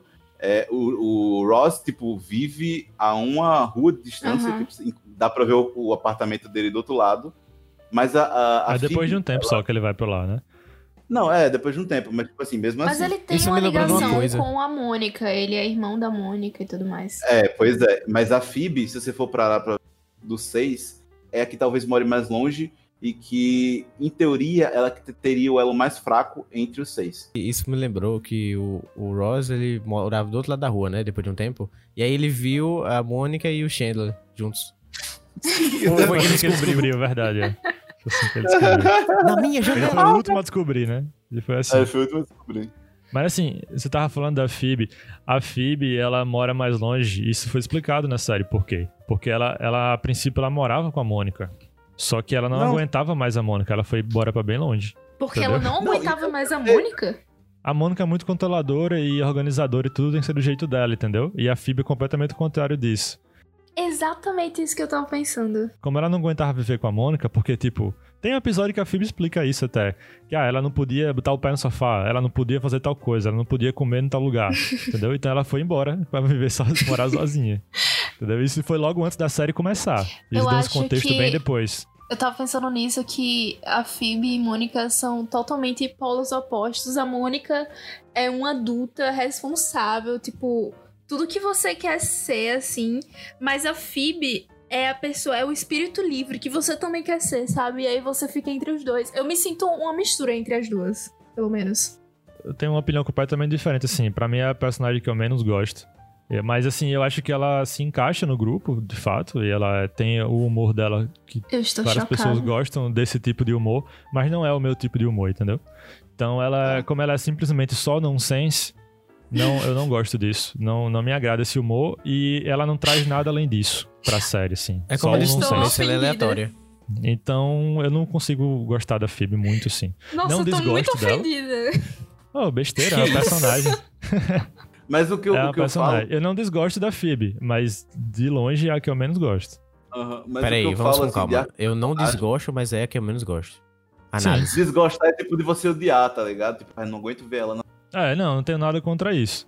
Mas, inclusive, mas assim, é, em vários momentos da série eu acho que ela é meio babaca até com alguns personagens. O jeito dela Mas falar. ela é. Mas ela, ela, ela é babaca porque, tipo, ela não tem paciência, tá ligado? Tem o pessoal fazendo drama, ela fica. Ah, Não, a parte do sem paciência é quando ela tá grávida. Isso aí é justificado por causa disso, né? Tem uns episódios muito engraçados que ela tá grávida, assim, tá super impaciente. Isso é bem legal. Mas, mas eu falo de, de sem paciência porque a, a história de vida dela é muito mais pesada do que do resto do grupo. Então ela olha, ela olha assim pro, pro pessoal e fala, tipo assim, meu Deus, para de ser tão fresco, tá ligado? Não, isso tem uma cena assim. Tem uma cena assim. Ou duas que ela fala isso, realmente. Isso aí é verdade. Isso aí que você falou de todo o background dela, eu concordo totalmente. Mas eu acho que a- meio que você falou que a personagem já veio pronta. Beleza, ela já veio pronta, eles já trabalharam isso, mas depois disso ela fica do mesmo jeito. Entendeu? Então, assim, eu acho um mérito muito grande da personalidade dela, ela ser de boa, apesar de tudo que ela passou. Acho que a, isso é o maior mérito que a Phoebe tem, assim, a personagem traz, dela conseguir sempre enxergar as coisas pelo lado mais mais brilhante da vida, né? Mais bonito e tal, mais leve. Isso é um mérito maravilhoso, assim, pra quem morou na rua, tem todo aquele background pesado. Isso é, é massa. Mas Não, eu, eu acho ju- que fora isso, a Phoebe não traz muita coisa. Ah, mas pra mim é é justamente isso o que, o que faz dela ser legal, porque se fosse qualquer outra pessoa, por exemplo, que teria assim saído da casa da Mônica e ter vivido sozinha, ela não teria nem voltado pra ser amiga da Mônica, entendeu? É, ficaria separada, tipo, ela, ela que em teoria ela é mais distante de todo mundo. Mas ela, eu, e eu justamente só peguei quando ela ficou grávida, é, é, o, conceito da personagem que ela sente uma necessidade extrema de, Ter de uma família. ter essa família, entendeu? Não, isso é, E- mas a série não é disso, né? A série é de Não, série- momentos de comédia. Então, assim, é o que eu tô explicando. Por que, que eu não gosto da Phoebe? Eu entendo tudo que você falou. Porque a parte de. o estilo de comédia dela não me agrada. Entendeu? Uhum. Então, os momentos de comédia, que a série é feita de vários pontos de comédia, apesar de ter esses background narrativo, não me agrada, simplesmente. É pelo mesmo motivo que eu não gosto do filme de Taika Waititi. Me julguem. Eu não gosto de Thor Ragnarok, não gosto de Jojo Rabbit, Desiste, entendeu? Não gosto de Jorge. Deadpool. É um caso perdido.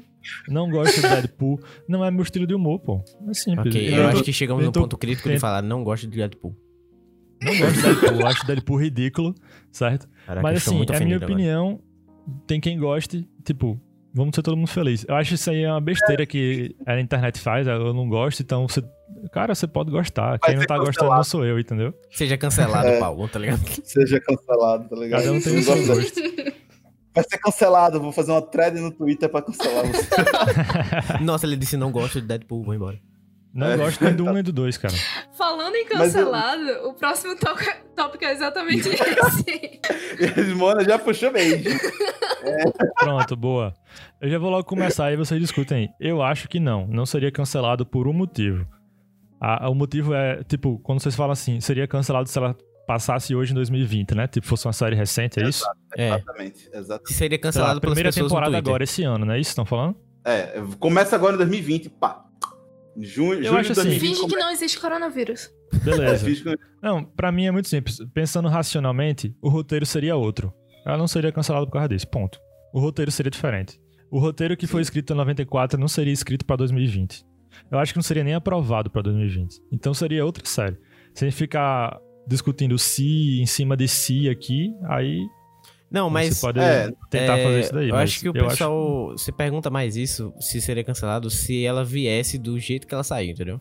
Não, é o não que eu tô se falando. A gente tá discutindo se, se. Esse se não aconteceria, na minha opinião. Olha, Uhum. Só a gente for fazer uma, Tá. dis- um- uma desconstrução imaginativa aqui, beleza. pensando no piloto, eu realmente acho que não. Porque no piloto já aparece a esposa da. de. de- eu já falar Jorge, Jorge? esposa- Eita, Jorge. Você é casado? Entendeu agora? Chamou de Ross. A Meu esposa de Ross. Meu Deus, Ei, Mona voou agora. eu tô triste. já apareceu a esposa de Ross, que era casada com outra mulher e tudo mais. E aí já traz um, um quê de, tipo, atualidade. Mas pensando no resto da série, como ela não traz nenhuma diversidade, eu acho que ela seria, sim, cancelada. Até porque, um tempo atrás, inclusive no início do episódio, o Josh estava falando: Uau, Friends é muito inovativo, caramba, seis amigos vivendo juntos, uau.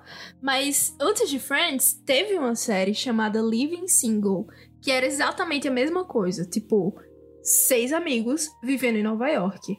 Só que a diferença é que eles eram todos pretos. E essa série foi cancelada. e Friends veio. E aí Friends fez sucesso e fez 10 temporadas. É. Então, Pois é. eu acho da- que é ela daí não... que surgiu o assunto, né? Eu acho que talvez ela não fosse Sim. cancelada, mas eu acho que muita gente cairia em cima num ponto de diversidade, sabe? Porque Friends traz bastante diversidade. Mas ela não traz. Ela traz zero diversidade pro cast principal. Pois é, inclusive a, a atriz que faz a Phoebe, ela tinha até falado que se Friends fosse feito hoje, é, primeiramente não seria todo mundo bem. Ia mudar. é, seria totalmente diferente. Então, por isso que eu acho que é até um pouco sem sentido discutir se seria cancelada hoje, se ela tivesse o roteiro de antigamente. Porque é óbvio que seria. Entendeu? É óbvio. Porque Mas ela Porque- teria que ser porque- diferente. Ela teria que ser diferente. a gente não vê mais, mais uma série com todo mundo que é branco, tá ligado? Não- me diz uma série assim que, que 100% do cast é branco, eu não consigo mais nem ver. De atual, né? Atual É realmente. atual. Não aparece mais. isso eu não existe. sei, mas tipo, eles sempre jogam um latino pra dizer, ah, é diverso.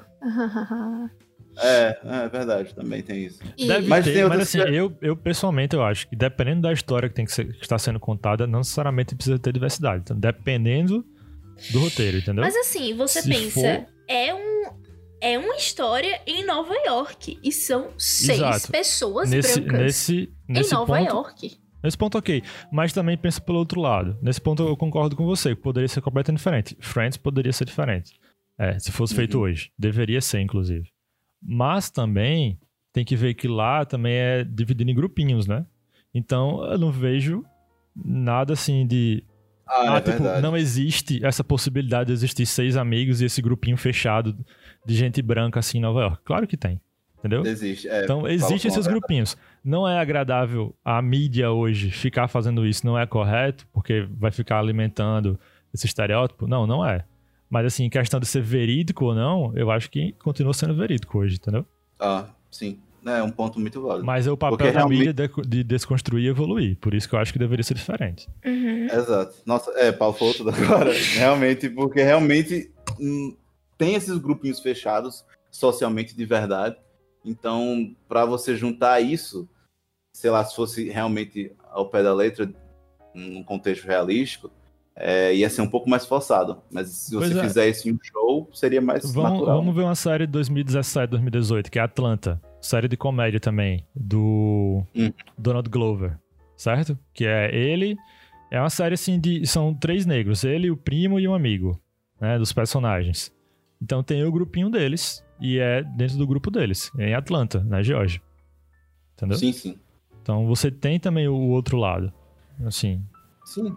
É, é- é- é basicamente isso mesmo. Mas tem outros pontos também que, que Friends a- acho que seria é, cancelado, mas é, é óbvio, assim, relatando o, o Friends de 94. Por exemplo, tem, tem o fato de, de eles não saberem trabalhar a obesidade da, da, da Mônica, Sim. Ah, que isso realmente é, é uma coisa chata. Inclusive, a comédia hoje em dia ainda não chegou Na discussão verdade, da falo- gordofobia. Comé- É, a comédia em geral, a discussão da gordofobia. Tipo, gordo ainda é material de piada. É. E Sim. eu, pelo menos, sinto que não vai ser nem tão cedo que o pessoal vai se ligar que, pra parar de fazer piada, né? Eu tinha até comentado no episódio do Eu Nunca que tem aquele personagem que é di- diverso porque ele é gordo e, e a piada dele é ser gordo e pronto, acabou. É, e eu cheguei a falar sobre, sobre Brooklyn Nine-Nine, que também tem a mesma coisa. Um episódio dedicado à gordofobia, literalmente. Pois é. Caraca. Trazendo aqui um exemplo nacional, né? Tem o Leandro Hassum, que eu vi muitos comentários depois que ele fez a bariátrica falando que agora ele não era mais engraçado. Fiquei, que Nossa, bizarro, pô. sim. Ninguém É, é, pessoa nada, perdeu peso. pô. Nossa, não é engraçado. Entendeu? O cara mas- não arrancou metade do cérebro dele, não, pô. Mas assim, outra pessoa que é, já foi gorda e até hoje faz piada. Hoje em dia ele faz piada sobre pessoas gordas e ele faz piada sobre ele mesmo. É o Josh de Drake e Josh, daquela série da Nickelodeon. Sim, sim, sim. sim. Ele, se você for ver o canal dele, só o que tem é piada gordofóbica. Dele falando de quando ele era gordo e não sei o quê. Isso. Isso é um pouco mais pesado. aí, ele tá tem um Porque ele é- canal, tá ligado? Eu não sabia disso. Ele tem um canal É, ele YouTube. tem, ele ele é youtuber, sim. Meu Ele é Deus. youtuber. Todo mundo é youtuber hoje. Mas é uma coisa ma- mais pesada se para trabalhar psicologicamente, porque é uma fase que ele já viveu e agora ele tende a ver essa fase superada com outros olhos. Uhum. Enfim, é pesado se falar, mas Friends seria cancelada por. Mas eu acho que, tipo assim, até séries de hoje em dia não trabalham isso muito bem, né? Tá faltando um novo sitcom, né? Desse assim, de Friends. Tipo Friends. Faz tempo que não tem, né? tá Teve How I faltando. Met Your Mother, que é legal. Não vou entrar no método de comparação aqui agora, que eu acho que nem vale tanto. É, é vale, meio gente vê- copiado. Melhor parada assim, é meio inspirado. Claro que é. Tudo é inspirado em alguma coisa, né? Mas assim, É porque How I existe Met Your Mother foi legal. Teve The Office, que também, né? Muito famoso e tal. Faz uns bons anos que não surge um novo série de comédia assim tão, tão interessante, né? Arrisco dizer que The Big Bang Theory foi um- uma tentativa de ser um Friends nerd, assim. É, sim, mas The Big. Bang Theory já, já é meio antiguinha, né? Acho que ela começou em 2007, 2009. É, É, mas aí, terminou, terminou. atualmente, né? Tipo, É, terminou um dia desses, mas terminou se arrastando já, já tava morto fazendo É, cinco temporadas. Nossa, eu tava... É verdade. bem tava forçado, já bem forçado. por aparelho já. Mas enfim. E realmente tá faltando. Hoje em dia eu tô esperando um novo Friends aparecer. Algo do um novo Friends Mas com tem outras questões diversidade também, por exemplo. pra gente se identificar. Seria Uma É. nova série boa, no caso. Mas- Mas também tem coisas tipo, ah, o machismo do, do Ross. Joey, Nossa, é, a- talvez, entre aspas, a transfo- transfo- transfobia do, do, do Chandler em relação ao, ao pai dele. É, enfim, são coisas que, que hoje em dia teriam que ser trabalhadas muito mais delicadas, com, pisando em ovos, assim, você ficar, opa, vamos trabalhar isso aqui da É, exatamente. forma. Eu acho que hoje em dia fazer humor é muito mais delicado. Porque você Sim. vê, assim, todas essas séries, se você pegar qualquer uma delas, vai, vai dar uma mancada em algum momento, em algum ponto. Você pensando né, com os olhos de hoje, né? Então, é, fazer Com humor hoje em dia é uma coisa muito mais delicada. Tem que ter muito mais atenção. Se, ó, Por É. exemplo, se eu fosse fazer Friends hoje em dia, primeiro que metade do cast é, seria diverso e Chandler ele seria bissexual. E a- a- o contexto da história dele seria o que eu tinha avisado é, previamente aqui no podcast, porque pra mim já é o, o, o plot inteirinho já tá, já tá feito. Você acabou de entregar um roteiro pra, pra internet, Jorge. Ah, a Como é que internet você se faça sente, esse Jorge? roteiro. Faça esse roteiro, eu quero ver acontecer. Poderia ter entregado de mim. Jorge. Manda um e-mail aí pra Moana e entrega. Mandou um e-mail. Moana, diretora. Mas, mas, mas, inclusive, é, é, eu queria já falar pra vocês se, por exemplo, é possível um retorno dessa série? Não, eu não, eu, e eu quero colocar assim em dois pontos.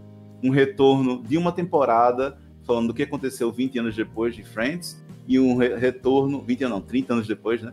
E um retorno sendo um reboot. Um reboot com personagens novos, com outro contexto, com outras coisas. Espero que não. Caramba, seco, né? Hum, Tá, espero que Espero não. que não, eu acho que Nenhum- não. Bicho, até hoje os seis só se encontraram, parece que uma vez. Os, os seis juntos no mesmo lugar, sabe? Não, Depois de, mas lá, atualmente eles começaram a se encontrar anos. de novo. Tipo, o Matthew. É, o Matthew, ele não tava muito bem, ele tava no hotel e tudo mais, com problema de bebida. Só que ele já se recuperou e ele se recuperou Perto de outro boato de que teria um episódio extra de Friends, 20 anos depois. Ah, mas já, Então- já teve tanto boato disso, já tem mais de uma década É. de boato. Eu acho que não rola, não. E o Matthew, ele tem esse problema com remédio e bebida desde a época da gravação. É. Tanto que tem temporadas que ele tá bem, bem mais peso, tem temporada que ele tá bem mais magro, é por causa de, de negócio com remédio que ele tem. O Chandler, Matthew Perry é o Chandler. Eu acho que um reboot. É, Por favor, só que não, com- não, não, Não, calma, eu vou explicar. Calma, deixa ele explicar. eu acho que um reboot com toda, eh, todo o contexto que a gente tem hoje em dia é possível com outros atores e outras pessoas e tudo mais. Sabe? Talvez outra cidade. Como vocês disseram, tipo, é, talvez outra cidade, é, outro sitcom, entendeu? Sim, sim. Só Tudo com o mesmo nome diferente. Friends, Tá entendendo? Com o mesmo nome Friends, que tenha seis protagonistas, mas que seja outro contexto. Oi, eu acho que não precisava nem do nome Friends, tá ligado? Poderia ser Eu outra série. É, outra Tipo série. Friends. Se botar o nome Friends, vai ficar trazendo referência, vai ficar criando É. expectativa e forçando referência que. Você, quer, você não quer ver a história de outras pessoas? Você não quer ver um outro grupo de amigos? Não, pode Sim, ter um sim. outro nome. Você só quer, você, você quer ter aquela mesma sensação de estar acompanhando um grupo de amigos e sentir parte deles. É isso que você quer. É isso que é, dif- tá sendo difícil de alguém conseguir fazer de novo, né? É. É Exatamente. verdade. Esse que é o ponto X né, da questão. Que é muito difícil achar esse equilíbrio. E você tem que colocar um- uma comédia que funcione para diversos grupos, diversas, diversas, é, de diversas características sociais diferentes, uma comédia que se encaixe para todo mundo. Porque se for algo diferente hoje, vai ser julgado e não vai dar certo. É. Então Pois é, é. bastante complexo, não é simples. Parece ser um sitcom bobo de comédia, mas não é. Eu não acho que é simples fazer uma série assim. Envolve vários problemas. Uhum. Oh my god. Agora que a gente terminou essa parte dessa discussão, acho que todo mundo concordou que não seria tão viável. Embora o meu lado de fã querendo service queria que isso acontecesse. Um episódio, talvez, um especial, não Não. sei. Sim, sim, sim, falando sim, assim. sim. que- é, talvez, sei lá, só pra eu ficar feliz nessa quarentena. É. É, eu queria vocês, cada um agora, vamos por partes aqui, falando um pouquinho qual é a melhor cena e a pior pra cada um de vocês quando vocês estavam assistindo Friends. Eu vou, vou começar por- comigo mesmo. Vai. É, Friends tem, várias cenas que são muito legais. Você fica, meu Deus, que cena ótima. E tem várias cenas que são só gringe, tá ligado? Você olha assim e fala, Assim, meu Deus. cena, cena é bem difícil, Jorge. Fala cena, então um momento da série, um, um, sabe, É, um período. não, é ali. um momento- O momento da série que eu falo é, é uma cena, mas não é um momento, ou um momento. É, porque o momento pode ser mais de uma cena, realmente. Tá certo. Eu estou bugado. Enfim, eu estou bugado. Mas, assim, do pior pra mim é, de momento assim, barra cena da, da série foi o Royce falando o nome da Rachel pra outra mulher. Nossa Ah, Emily. senhora. É quando ele tá no, No se casando, né? Ele tava se casando e ele olhou pros olhos dela. Ele disse Rachel. Você tem noção? Você tem noção de você olhar pro olho de uma pessoa e falar o nome de Eu outra? já Num casamento, tá ligado? No casamento não, mas eu já fiz isso. Mano, no seu Oh, casamento. Quando, quando isso Mano, aconteceu, eu tive vontade, assim. Mas tá tudo bem, gente. Ele era só um conhecido e. É, Ah, tá, tudo bem, era só um conhecido. estava no Ok. altar. Eu estava no Eu só tava altar, numa né? escada, tá tudo bem, tá tudo bem. Ok, então eu estava no semi-altar. Ai, meu Deus. Mas quando eu assisti essa cena, eu fiquei com, com um desejo, assim, de morte, tá ligado? Eu Não aguento mais. Eu vou até dar uma pausa. Sabe que você não dá uma pausa na TV, levanta, vai tomar uma água? Pra você foi Olha, o pior momento, você falou? É, pra mim foi o pior momento, assim. Eu olhei assim pro teto e fiquei, é, legal, né? o Ei, se liga, tem noção que isso foi tipo o último episódio da temporada? A galera esperou um ano pra saber o que ia rolar depois. Nossa, um ano. né? É, exatamente. O maior cliffhanger possível. Será que ele vai continuar com ter. ela? Ela vai continuar com Ah, ela? mano. E pra mim foi, foi tipo, ai, nossa, tá bom, passou isso daqui. O melhor momento pra mim, que eu fiquei, eu chorei assim de emoção, foi é, a declaração de amor de Chandler com Mônica, quando eles um pede o outro em casamento. Aí os dois se ajoelham e tá aquele, a sala todinha cheia de vela e eu fiquei, E pede ao mesmo tempo. "Lo- loves go out, go out, tá Eu vou roubar Esse o aqui seu é melhor momento, porque pra mim esse também foi o melhor momento, gente. É porque na verdade Foi é a Mônica mais que pede o Chandler no emocionante. casamento, né? Exato. Ele- é porque eles se pedem, né? É, ele Tipo passou assim, o pede- episódio todo tentando, não conseguia, aí ela descobriu e depois armou surpresa pra ele, né? Aí eles fizeram Exato. aquele negócio. Bem legal. Mas a- a- aquilo dali foi o ápice pra mim. Enfim, esses foram meus melhores momentos pra É vocês. tão lindo. Assim, os, meus, o melhor momen- os melhores momentos pra mim são quando o Chandler faz piada e os piores momentos são quando ele não faz piada. É isso. Ou seja, quando o Chandler não tem cena, é, Luca, nossa, Friends tá muito ruim. cara. Inclusive, eu lembro do episódio que ele não apareceu de jeito nenhum em um episódio. Eu só lembro que, é que qual foi. Mas tem uns episódios que alguns aparecem menos mesmo, porque o foco fica em um só, aí os outros ficam mais figurantes. Sim. Mas isso é bem recorrente. A gente tava falando do episódio, eu lembrei só de um detalhezinho pra citar. Como na época era normal, né? Até por causa disso de ninguém tinha como facilmente rever é, as, as temporadas, né? Então era muito comum em Friends, em cada temporada tem um episódio retrospectivo, né? Que hoje, pra Sim. gente com streaming, não faz nenhum sentido você ter esse episódio retrospectivo. É, Mas pra época fazia. Você olha pra cima e você fala, nossa, pra quê? Pra quê? É assim, aí pra Enfim. mim, não se fala em cena, pra mim tem uma cena que me marcou muito. É uma cena bem besta, muito, muito, muito besta. Mas pra mim, por um motivo que eu não sei explicar, me marcou demais, que eu, que eu chorei de rir, eu realmente chorei de rir, eu não conseguia parar de rir. Que era a cena do Natal, quando o Chandler chega vestido de Papai Noel. E tá lá Opa, o Ross Chandler? vestido de, de, de tatu, né? O Holiday, o Holiday Armadillo tentando ensinar o O Hanukkah Holiday tentando ensinar o Hanukkah pro, pro filho dele, né? Pro Ben. Então, por algum motivo, essa cena pra mim é bem marcante, que eu acho ela muito engraçada. Mas não é o mo- momento favorito da série. O momento favorito é aquela temporada que, assim que o, o Chandler e a Mônica começam a ficar juntos, acho que é a quinta temporada, logo depois do fatídico casamento de Ross com Emily. Então, acho que é essa, esse momento dessa quinta temporada, pra mim, é o melhor momento da série. E o Sim, pior, pra mim, é quando tá Joey e Rachel. Pra mim, é o pior momento da série. ali, é, nossa, é a queda certa. Porque eu acho assim que a Rachel já tava bem evoluída. Foi, acho que foi na oitava temporada. A Rachel já tava bem evoluída. Eles já poderiam encerrar a série ali, eu acho. Sim. E eu acho que assim Sim, foi sim. uma forçação de barra pra gerar uma nona temporada. E tanto que a décima tem até menos episódios. Só tem 18, Sim. Né? Então eu acho assim, Friends poderia ter tido oito temporadas, seria uma série bem melhor. Porque a nona e a décima temporada o nível cai demais. Cai demais. Eu sei que foi a, a temporada que eles mais ganharam dinheiro, que era um milhão por episódio, né? Acho que foi a Cara. nona e a décima. o finalzinho, é por isso que eu falo, eu tinha falado no início do episódio, que Friends não se importava muito com a história, importava com as piadas.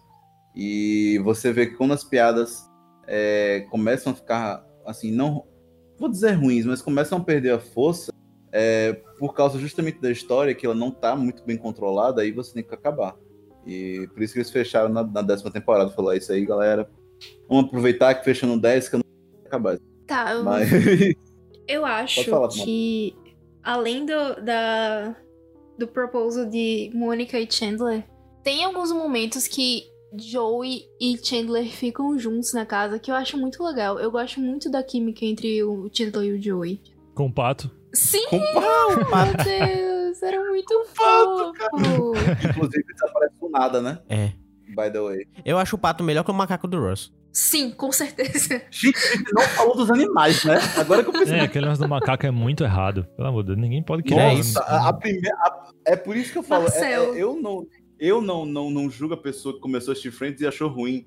Porque você tem uma vestimenta, aí você tem um pessoal falando estranho, assim, tipo, ah, uns jovens descolados, e você tem um macaco. Cara, tem um macaco que toca fita. Toca... Nossa, velho. é é engraçado que o Não, macaco, ele, ele ganhou uma série, foi? Não, ele, ele Em foi gravar um ele- filme, mas foi É. dentro do. É, Dentro dentro da série ele Friends, ganhou, ah, é. ele, ganhou- ele foi gravar um Ah, filme, pô. sim, sim, sim. O macaco era ator, pô. Roubaram, roubaram foi- o macaco de Rose, inclusive. É. O bicho deu mais certo que o Joey. Verdade. Caralho. Fatos. Mas assim, é, eu não gostava do, do- das cenas com o Marcel, não gosto. É, eu, acho, eu também achava O forçadinho. pato é implacável. Mas, Mas é, é porque Ainda- envolve, é, envolve o Rose, né, gente?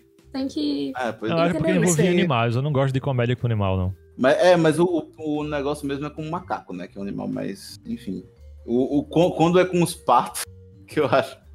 Que eu acho. Eu me quebro de rir Os quando. patos são quando muito essa de- fofinhos, são muito perfeitos. Mas do nada eles também eles desaparecem depois eles falam que eles morreram. Olha, o, fico- o Joey e o Chandler seria o vizinho gay perfeito. Tipo, o, vi- o vizinho casal, digo, de casal gay. Nossa, eu me enrolei todo aqui, mas. O casal Deu gay vizinho perfeito. O casal gay vizinho. Agora, agora para pensar, será que o o Chandler foi criado pra ser o par romântico do Joey? Sim. Acho que não. porque Acho que a não. Mônica foi criada pra ser o par romântico do Joey. Mas, tão, ok, mas, ok. mas quem sabe, né? Porque. Né? Quem sabe? Ok, Tá. é verdade. Eu acredito nessa fic. Análise. Eu acho Agora, que. agora eu entrei em análise, assim, tá ligado? Eu acho que o pior momento foi quando entrou. Não foi o pior momento, mas é o que eu consigo lembrar agora. Foi quando entrou aquele outro. Quando entrou o colega de quarto do Chandler, que não era o Joey. Eu achava ele ridículo, muito chato. Chato pra caramba. Era. Tipo, eu só olhava pra ele e falava: sai, você não pertence. Pode ir embora. Nossa. Isso aconteceu. Mas é, né? era aquele momento é chato também, realmente, porque o Joey tá separado, porque ele ficou famosão, né? Tava ganhando dinheiro e ficou meio babaca, Uhum. né? Aí comprou Ah. aquele É, aqueles prédio lá episódios tinha... foram muito chatos, boy. Pois é, quando você. É tipo RPG, quando você. É, abraço aí pro Davi. É tipo RPG, quando você separa a galera, meu amigo. Entendeu? Não fica tão legal quando a galera tá junto. Pois é. O legal mesmo é trabalhar a história dos seis ao mesmo tempo. É isso que dá toda a química de Friends. Eu acho que é isso que, que deixa a série legal. Quando você separa, você deixa dentro da série os núcleos dele muito separados, acaba ficando muito forçado. Pois é, exatamente. A comédia, a história, enfim. Porque a, a- a premissa da série justamente é envolver os seis, né? Quando separa, fica a, a química fica estranha entre personagens figurantes ou personagens que estão lá só pra ser o personagem da- daquele episódio. Eu tava Enfim. olhando aqui uma foto. E eu acho que daria pra fazer um- uma série sem a Rachel e sem o Ross. Seria muito legal. Porque a Mônica, o Chandler, a Joey, o Joey e a Phoebe já são muito incríveis. Tipo, eles são incríveis demais. Imagina uma série deles quatro. Eu não tiraria a Mônica, não. Eu, eu, eu Hum, deixei a Mônica. Ah, você tirou quem? tirou o Eu e tirei, Rachel, o Rachel, casal, eu tirei o, o casal heterotop. o casal, entre Ah. aspas, o principal, né? É. Ah, mas eu, eu também não tiraria a Rachel, não, porque ela é muito parceira da Mônica. Tá, então tira só o, o, o, o, o Ross. Tira só o Ross e deixa o 5. Nós, ninguém liga muito pra ele mesmo, sabe? Putz, ninguém nem se. Né? Assim, eu, eu não mexeria em Friends, sabe? Eu acho que tem um pouco de nostalgia aí no meio, claro, na minha opinião. Mas eu não Aham. mexeria em Friends. Eu acho que tá bom. Eu acho que não tem que mexer, tipo... Foi uma série... No tempo dela foi uma boa série. E tá aí na história, sabe? Se você for É, tentar mudar e- tudo... Ó, tem séries que a gente acha maravilhosas hoje, que daqui a 30 anos vai- a gente vai passar vergonha de estar assistindo. não. É verdade. Entendeu? Eu continuei a Halfman, com certeza. Não, com o Judah Hoffman nem, nem precisou 30 anos, foi bem menos. É. Mas, Precisou de um o- segundo. Mas tem Tá séries de um hoje pouco que- de noção. Tem séries hoje que a gente acha que são maravilhosas, assim, a gente não vê nenhum defeito. Mas talvez daqui a 20 anos a gente consiga Será? encontrar, veja todos esses problemas. Ou então a próxima geração veja. Daqui a duas gerações encontra esses problemas, entendeu? Friends foi muito importante pra minha vida. Sem Friends eu não teria aprendido a falar inglês. É isso que eu tenho. Chandler é Ah, legal. eu também. Eu também. Eu acho que Friends é uma série que incrível, né? Que a gente já falou várias vezes e que ela tem esse grande mérito de ultrapassar gerações. Eu acho isso ainda mais incrível.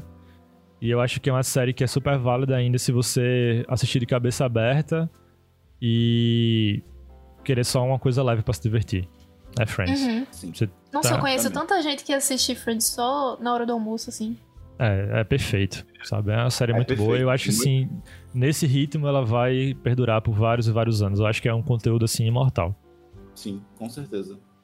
E com isso dito, eu ass- eu assino embaixo tudo que vocês. Meu Deus, perfeição. E com isso dito, pessoal, eu queria puxar aqui aquela parte da semana que a gente fica. Meu Deus, Deixa eu fazer uma polêmica antes assistindo- de puxar. Eita, Já não, Eita. eu já não falo mesmo de How I Met Your Mother. Pode puxar. Mas isso ficará para um episódio de How I Met Your Mother. Eita, eita. Ih, eu quero que vocês assistam esse episódio também, viu? Mas sem mais delongas, vamos pro XP da semana! Então, pessoal, começando aqui mais um XP da semana, eu vou começar primeiro, minha vez, meu turno. Do último episódio que para esse teve duas semanas, a gente teve uma folgazinha, então eu vi um pouco mais de coisas. Mas eu- tava assistindo, vou recomendar então uma série e um álbum. Vou recomendar a série Space Force. E embora eu tenha falado em off que a série não era tão boa, porque tem toda uma questão de ser uma série de comédia que não é de comédia. A série de comédia que me fez mais pensar em coisas da vida real, coisas mais sérias do que me fez rir, é a Space Force, que é a nova série da Netflix. Que a premissa basic- basicamente é tipo uma nova área militar que é dos Estados Unidos que é focada em, na área espacial, né? Então tem uma corrida espacial em 2020. O que é interessante porque que leva a vários pensamentos geopolíticos que aconteceriam, mas só que é tudo muito na brincadeira. A série ela não consegue, assim, como eu posso dizer, se provar muito de comédia. Eu gostei mais dela porque me fez pensar em momentos, momentos não, né? Em, em temas muito geopolíticos que eu gosto desse negócio. E sobre um álbum, é que já faz um tempinho que ela lançou, mas sim, ela mesma, a Lady Gaga lançou o álbum dela. Ainda tenho que ouvir esse álbum, cara. E eu estou morto de viciado. Meu Deus do céu. Eu tô ouvindo esse álbum em looping, vocês não têm noção de como eu gostei dele. Tem umas participações, tipo, ela, ela tem três participações, que é com a Arena Grande, tem com o grupo coreano, sul-coreano, né, Blackpink, e com Elton John. Todas as músicas com, com essas participações perfeitas. E eu adorei como o álbum é construído. Não escutem um álbum aleatório. Por favor, quando entrar no Spotify, no seu Deezer, coloquem o álbum do início ao fim, porque ele é dividido por capítulos, então é necessário que Pô, você isso é uma coisa muito música rara hoje em dia. e cada capítulo tem, um introdu tem uma introduçãozinha instrumental, né? E é cromática 1, cromática 2, cromática 3. E é muito legal, porque é, um- é uma experiência, eu gosto de, de ouvir álbuns que são essa experiência, né? E é um pop da Lady Gaga mesmo, que ela não fazia há muito tempo, que é um álbum dedicado pro pop, e ela fez um álbum dedicado pro pop, onde é muito bom, entrega tudo que precisava entregar, e assim, eu adorei demais, no coração. É, eu, eu tô bem. Eu tô bem curioso pra ouvir esse álbum. Não é o, o tipo de música que eu, que eu curto de ouvir, ainda mais quando você falou que é o popzão, né? Clássico dela e tal. Talvez até Aham. melhorado, né? Com o passar do tempo. Mas assim, eu acho ela É. uma artista incrível, né? Eu gosto de um outro álbum dela, que é um álbum de jazz, que é com o Tony Bennett. Não sei se você conhece. Sim, sim, eu sei qual é. Bem legal. Eu acho que esse é o quarto álbum dela, ou quinto, não E lembro. até do último álbum, né? Que ela fez um pop meio country, assim, né? Que eu até brinquei É, uma e- vez falando com uma galera que é tipo um Taylor Swift pra adultos. Que ela fez. sabe? Exatamente. Mas assim, escapa algumas músicas boas desse álbum. Eu acho, gosto muito da música Joanne. Eu acho ela uma, uma, uma artista fenomenal. Então vou dar uma ouvida nesse álbum dela aí. Deve ser eu realmente também muito adoro massa. Joanne. Nossa, é perfeito. Ai, ai. O próximo, pessoal. Então, eu assisti quatro coisas nessas duas semanas. E eu vou falar um pouco delas. É, duas são muito parecidas do que. Muito parecidas com o episódio de hoje, que são Modern Family e Fuller House. Modern Family tá aí há um tempão. E recentemente a Netflix colocou as 10 temporadas é, no servidor. E eu tava maratonando. E eu acho bem legal. É, é um pouco parecido com Friends, porém não tanto, né? E tem um pouco mais de res- representatividade, apesar de não muito. Mas. Mas tem. É, é, eu acho que também é uma coisa leve pra se assistir. É sobre sim, três famílias diferentes que fazem parte da mesma família. E é basicamente o dia a dia deles, sabe? É bem tranquilo. E eles são ricos, então tem muita aventura fora do país e dentro do país. Eles são dos Estados Unidos. Burgueses safados. Sim. brancos, todos Sim, sim. brancos também, importante Todos lembrar. Mentira, tem uma latina e dois latinos e uma vietnamita, mas todos brancos. É. E a outra série é Fuller House. Fuller House vem de uma história, assim, porque antes de Fuller House teve Full House, que era dos anos 90, mais ou menos, 94. 94 não, 94 Ah, achei que você era tava Friends. falando dessa. Dos Não. anos Não, isso é, 90. o, o que eu tinha falado antes era Modern Family. É por isso que elas são parecidas. Não, É. achei que ela tava falando de Full House. Agora Aham. eu vou falar de Full House. Full House aí, sim, também é sobre três famílias. Realmente, é o mesmo pote. E são todos brancos também, gente. Uau! Legal, hein? É, tá. Tem Full House, que é dos anos 80, 90. E são, é uma família que tem três caras que cuidam da família, porque acontecem várias coisas. E tem várias temporadas. E é, cinco anos atrás lançou Fuller House, que acabou finalmente. Eu vou assistir hoje o último episódio. Eu chorei bastante. E também é uma série muito leve. Tipo, a atuação não é incrível, mas é muito leve. Então, se você for abaixar bastante assim o seu nível, Fuller House é muito divertido de assistir. E se você quiser só passar seu tempo, eu recomendo bastante. Seguindo sobre séries legais, mas não tanto, é, eu vou falar sobre ela, assim, gente. Reality Z. Porque eu sou Ai, fanática de zumbis aqui e eu assisti essa série. Faltam três episódios pra terminar. É nova? Mas. Não sei. Ok, estou indo embora. É a nova. Reality Z é a última série que lançou brasileira de zumbis. Brasileira ela- de zumbi? Que diferente. Brasileira É. de zumbis. E aí? Eu Tem a fiquei, Sabrina Sato. Sabrina eu fiquei Sato? muito feliz. Peraí, tem a Sabrina Sato? What the fuck? Tem a Sabrina Sato. Que ela, Ah, explica gente, aí, ela, mano, só, ela aparece muito rápido. Tá. Imagina o seguinte. O que está assolando o mundo nesse momento não é o coronavírus, é um vírus zumbi. E o Big Brother ainda tá acontecendo. Só que o Big Brother, o tema dele são deuses gregos. É basicamente isso a série. Eu já perdi o interesse aí nesse, nesse contexto. Nessa já descrição. tô Tá vendo. Paulo? Tá vendo como é, como é muito fácil perder o interesse? Porque a premissa. Mas assim. Não, é peraí, tipo- calma. Deixa eu fazer uma pergunta. Mona, por diga, quê? diga. Por quê, mano? Foi, assim, o meu sonho era ver uma série de zumbi aqui no Brasil. Com certeza não era desse jeito. A série é muito fraca, a atuação não é incrível. Se- Eles só repetem clichês, sabe? Uma coisa que é muito boa, eu tenho que admitir, é a arte. Os zumbis são muito reais. Menos. Na verdade, não tanto. Tá. É, gente, essas, eu não recomendo essa série, mas Ah, se você quiser apoiar é o a XP ao cultura contrário. local. Se você quiser perder XP, assista, né?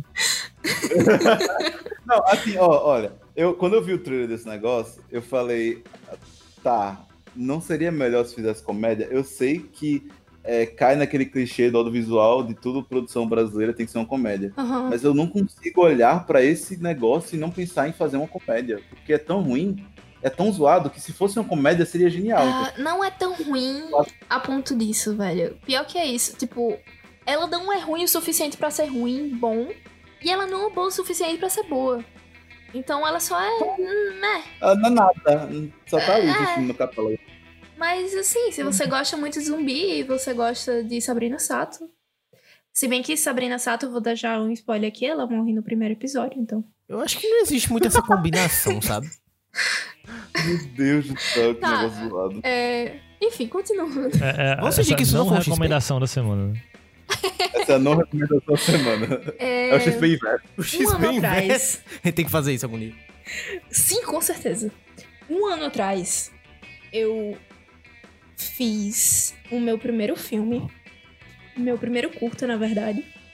Eu dirigi ele com outras três amigas minhas, Rafaela, Emily e Laura. E esse ano, no Dia dos Namorados, dia 12, a gente decidiu lançar ele no YouTube. Então, ele tá disponível agora, o nome dele é Vertigo. Por ser o primeiro, tem muitas falhas, sim.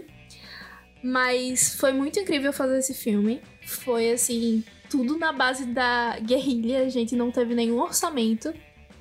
E se você quiser assistir e apoiar de verdade a cultura local que não seja multimilionária, é, eu recomendo, tá? tá no YouTube, o nome é Vertigo. Você pesquisa por Cartão Postal em Chamas, Vertigo, que vai estar lá. Cartão Postal em Chamas é o nome da nossa da nossa do nosso grupo assim. Vão vir outras coisas, a gente também tem um documentário que vamos é, lançar logo mais, que é muito incrível também. Então, se você quiser saber mais, inscreve- se inscreve no nosso canal, Cartão Postal em Chamas. E além disso, o CPQ, o Cinema Pra Quem, também tá com canal no YouTube. Então, se você quiser escutar nosso- os nossos episódios pelo YouTube, Cinema Pra Quem tá lá também. Legal. Finalmente acabei. Inclusive, esse, esse, esse curta que Mona fez, eu, eu adorei o final. A, a cena fotográfica final, eu fiquei, yeah, boy, damn, boy. Eu fiquei, "Eita, Eu também amei o final, só Eu que, vou bicho, ver, não eu assisti, assisti, parece a primeira temporada de Jojo. Velho, essa foi a maior ofensa que eu tive até agora, sério. Eu fiquei, mano, quem foi que editou isso pelas caridades? Eita, eita, Enfim, o treta. próximo. Próximo. Próximo XP. Eu, eu, sou eu. É, eu quero fazer duas recomendações. Um, não compre o PlayStation 5 no lançamento, espera Slim. Dois, assista um vídeo no YouTube chamado Friends, All Genesis Oh My Gods. Compilação. Boa noite. Ai, meu Deus. Tô até com medo de Mas ver é- esse vídeo. So- sobre a parte do Slim é verdade, tá, gente? Não compre o PS5 agora. Espera ficar preto. Não, até porque vai ser. até porque vai ser incomprável. O preço que ele vai vir com certeza aqui no Brasil, amigo. 5 bilhões de reais. Elevado a 2. 10k. 10k um console. Vai dar certo sim, galera. Vai ser entrada, entrada no apartamento. Entra no apartamento. Você compra sua porta. Ah, meu Deus. Ah, agora é minha vez. Caramba, faz muito tempo que eu não participava, né? Então. E logo durante a quarentena, então eu acabei acumulando muita coisa que eu assisti. E eu vou soltar aqui um monte de recomendação. Não vou nem aprofundar muito, porque o episódio tá até longo, né? Mas assim, a maioria delas na Netflix, então são bem acessíveis. É, Quem gostar de comédia, uma comédia muito legal, é Atlanta, tá na Netflix. Eu até citei aqui no episódio já, do Dono Glover. São duas temporadas, episódios curtinhos de 20 e poucos minutos. Duas temporadas de 10 episódios, assim. Então, bem legal. Eu acho que vai ter a terceira temporada ainda. É uma série brasileira que eu queria recomendar, que eu queria até ouvir a opinião de outras pessoas. É Irmandade, série com o seu Jorge, né? Não o nosso seu Jorge aqui, o outro. o famoso. O outro, eu tô ligado. É, uma série meio na pegada ainda. Cidade de Deus e tal. Enfim, as atuações Uhum. não são lá grande coisa. É assim que eu acho que é o ponto mais fraco da série, mas o roteiro é interessante, dá um, um suspense legal, é bem filmado. Mas os protagonistas estão bem. E eu acho assim, bem legal. Uhum. Eu lembrei muito dela quando você falou do, do, do clichê, né? De conteúdo nacional, comédia e tal. A Irmandade é um conteúdo nacional que não é comédia, né? E discute muito uma coisa que tá em alta agora, que é violência policial, corrupção e o sistema carcerário não se vir pra restabelecer as pessoas na sociedade, né? Pelo contrário. Sim, sim. Então ela discute um pouco isso, acho bem legal. Ainda na Netflix, pra quem curte jazz, The Eddy, que é uma minissérie que tem dois episódios dirigidos e é produzida pelo Damien Chazelle, pra quem gosta muito de Whiplash e La La Land, pra quem curte muito jazz, é uma recomendação pra mim a melhor minissérie que a Netflix já fez. Assim, maravilhosa. Os dois, os dois, os três primeiros episódios assim, parecem realmente um filme. Eu recomendo muito. Isso aqui é, é de todos os meus XPs da semana até hoje, desde o primeiro episódio do Pixel Up, essa aqui é a minha recomendação que eu mais recomendo, viu? The Ed. Só deixar claro aqui. Caramba. Pra quem curte basquete, já deve até ter assistido, né? The Last Dance, que é o documentário do Michael Jordan. Então tô saltando aqui tudo que eu consumi desde a última vez que eu participei aqui do episódio. E pra fechar, infelizmente não é na Netflix, mas só pra fa- fechar, trazendo um gancho com o nosso episódio de hoje, que é a última série produzida pela Jennifer Aniston, junto com a Reese Witherspoon, né? A empresa das duas produziram essa série que é da Apple, mas estamos em 2020, né? Internet aí vocês podem Sejam encontrar, criativos. né? Sejam Pirataria. criativos. É, The Morning Show, que é uma série absolutamente fenomenal. Então, é a produção Tem da. muita gente falando dela. É incrível. Pra mim, é a melhor série que eu assisti. Não assisti em 2019, mas pra mim foi a melhor série de 2019. Então, você tem a Reese Witherspoon incrível de novo, do mesmo jeito que ela tava incrível em Big Little Lies. Você tinha a Jennifer Aniston que fazia muito tempo que eu não via na TV. E o Steve Carell tá muito bem também. O Steve Carell é o mesmo que o George recomendou aí no do Space Force, tá? Então The Exatamente. Money Show é uma série que ela trata muito com, sobre o abuso, né, de- em relação de poder, de... Lembra muito aquele bom Michel que saiu no passado, ou foi ano retrasado? Com a Charlize Theron, acho que foi ano passado. né? Só que como é, passado, uma, foi passado. como é uma série, são 10 episódios, então eles têm mais tempo pra pra desconstruir aquilo dali e vai muito mais profundo, sabe? E eu acho, Uhum. assim, incrível. Então é um- uma recomendação que, que eu faço pra vocês aí. Muitas, né? O episódio tá bem longo, mas bem legal. É um episódio especial, é o episódio 50. Exato, o episódio 50 tem que ser especial e as recomendações também foram especiais. Algumas nem tanto, né?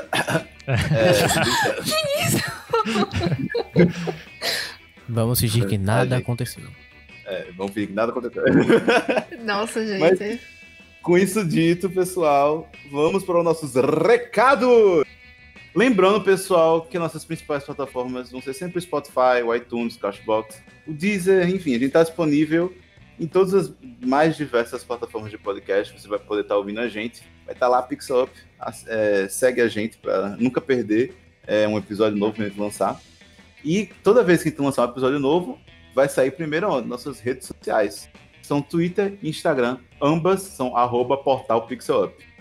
Se você tá aí ouvindo esse podcast, tá falando, meu Deus, esses caras são muito legais, vou mandar uma cartinha para eles. Então, entre no nosso e-mail, manda pra lá, é pixel Não, entra no seu e-mail e manda pra gente. Se você tá no nosso e-mail, você vai nos Exatamente. hackear. Então espero que você não consiga entrar. Mas é isso aí, é pixeluppodcast.gmail.com. Me desculpa, é, gente, não entra no nosso e-mail. Tá? Ha- senhor hacker, então, FBI que tá ouvindo esse podcast. É, tem pessoas... Hackeia Jair Bolsonaro, deixa a Isso, tem pessoas paz. muito mais Obrigada. babacas que fazer hackeada. anônimo, anônimo.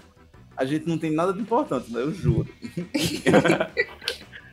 Lembra- Todo- lembrando também que todo o nosso conteúdo, pessoal, tá no nosso site, ou seja, todo o nosso conteúdo extra, todo conteúdo que não é podcast, conteúdo extra, ou seja, Medium, vídeo no YouTube, é, não, não sei, é, outro, outro podcast que não seja o nosso. É isso, Jorge.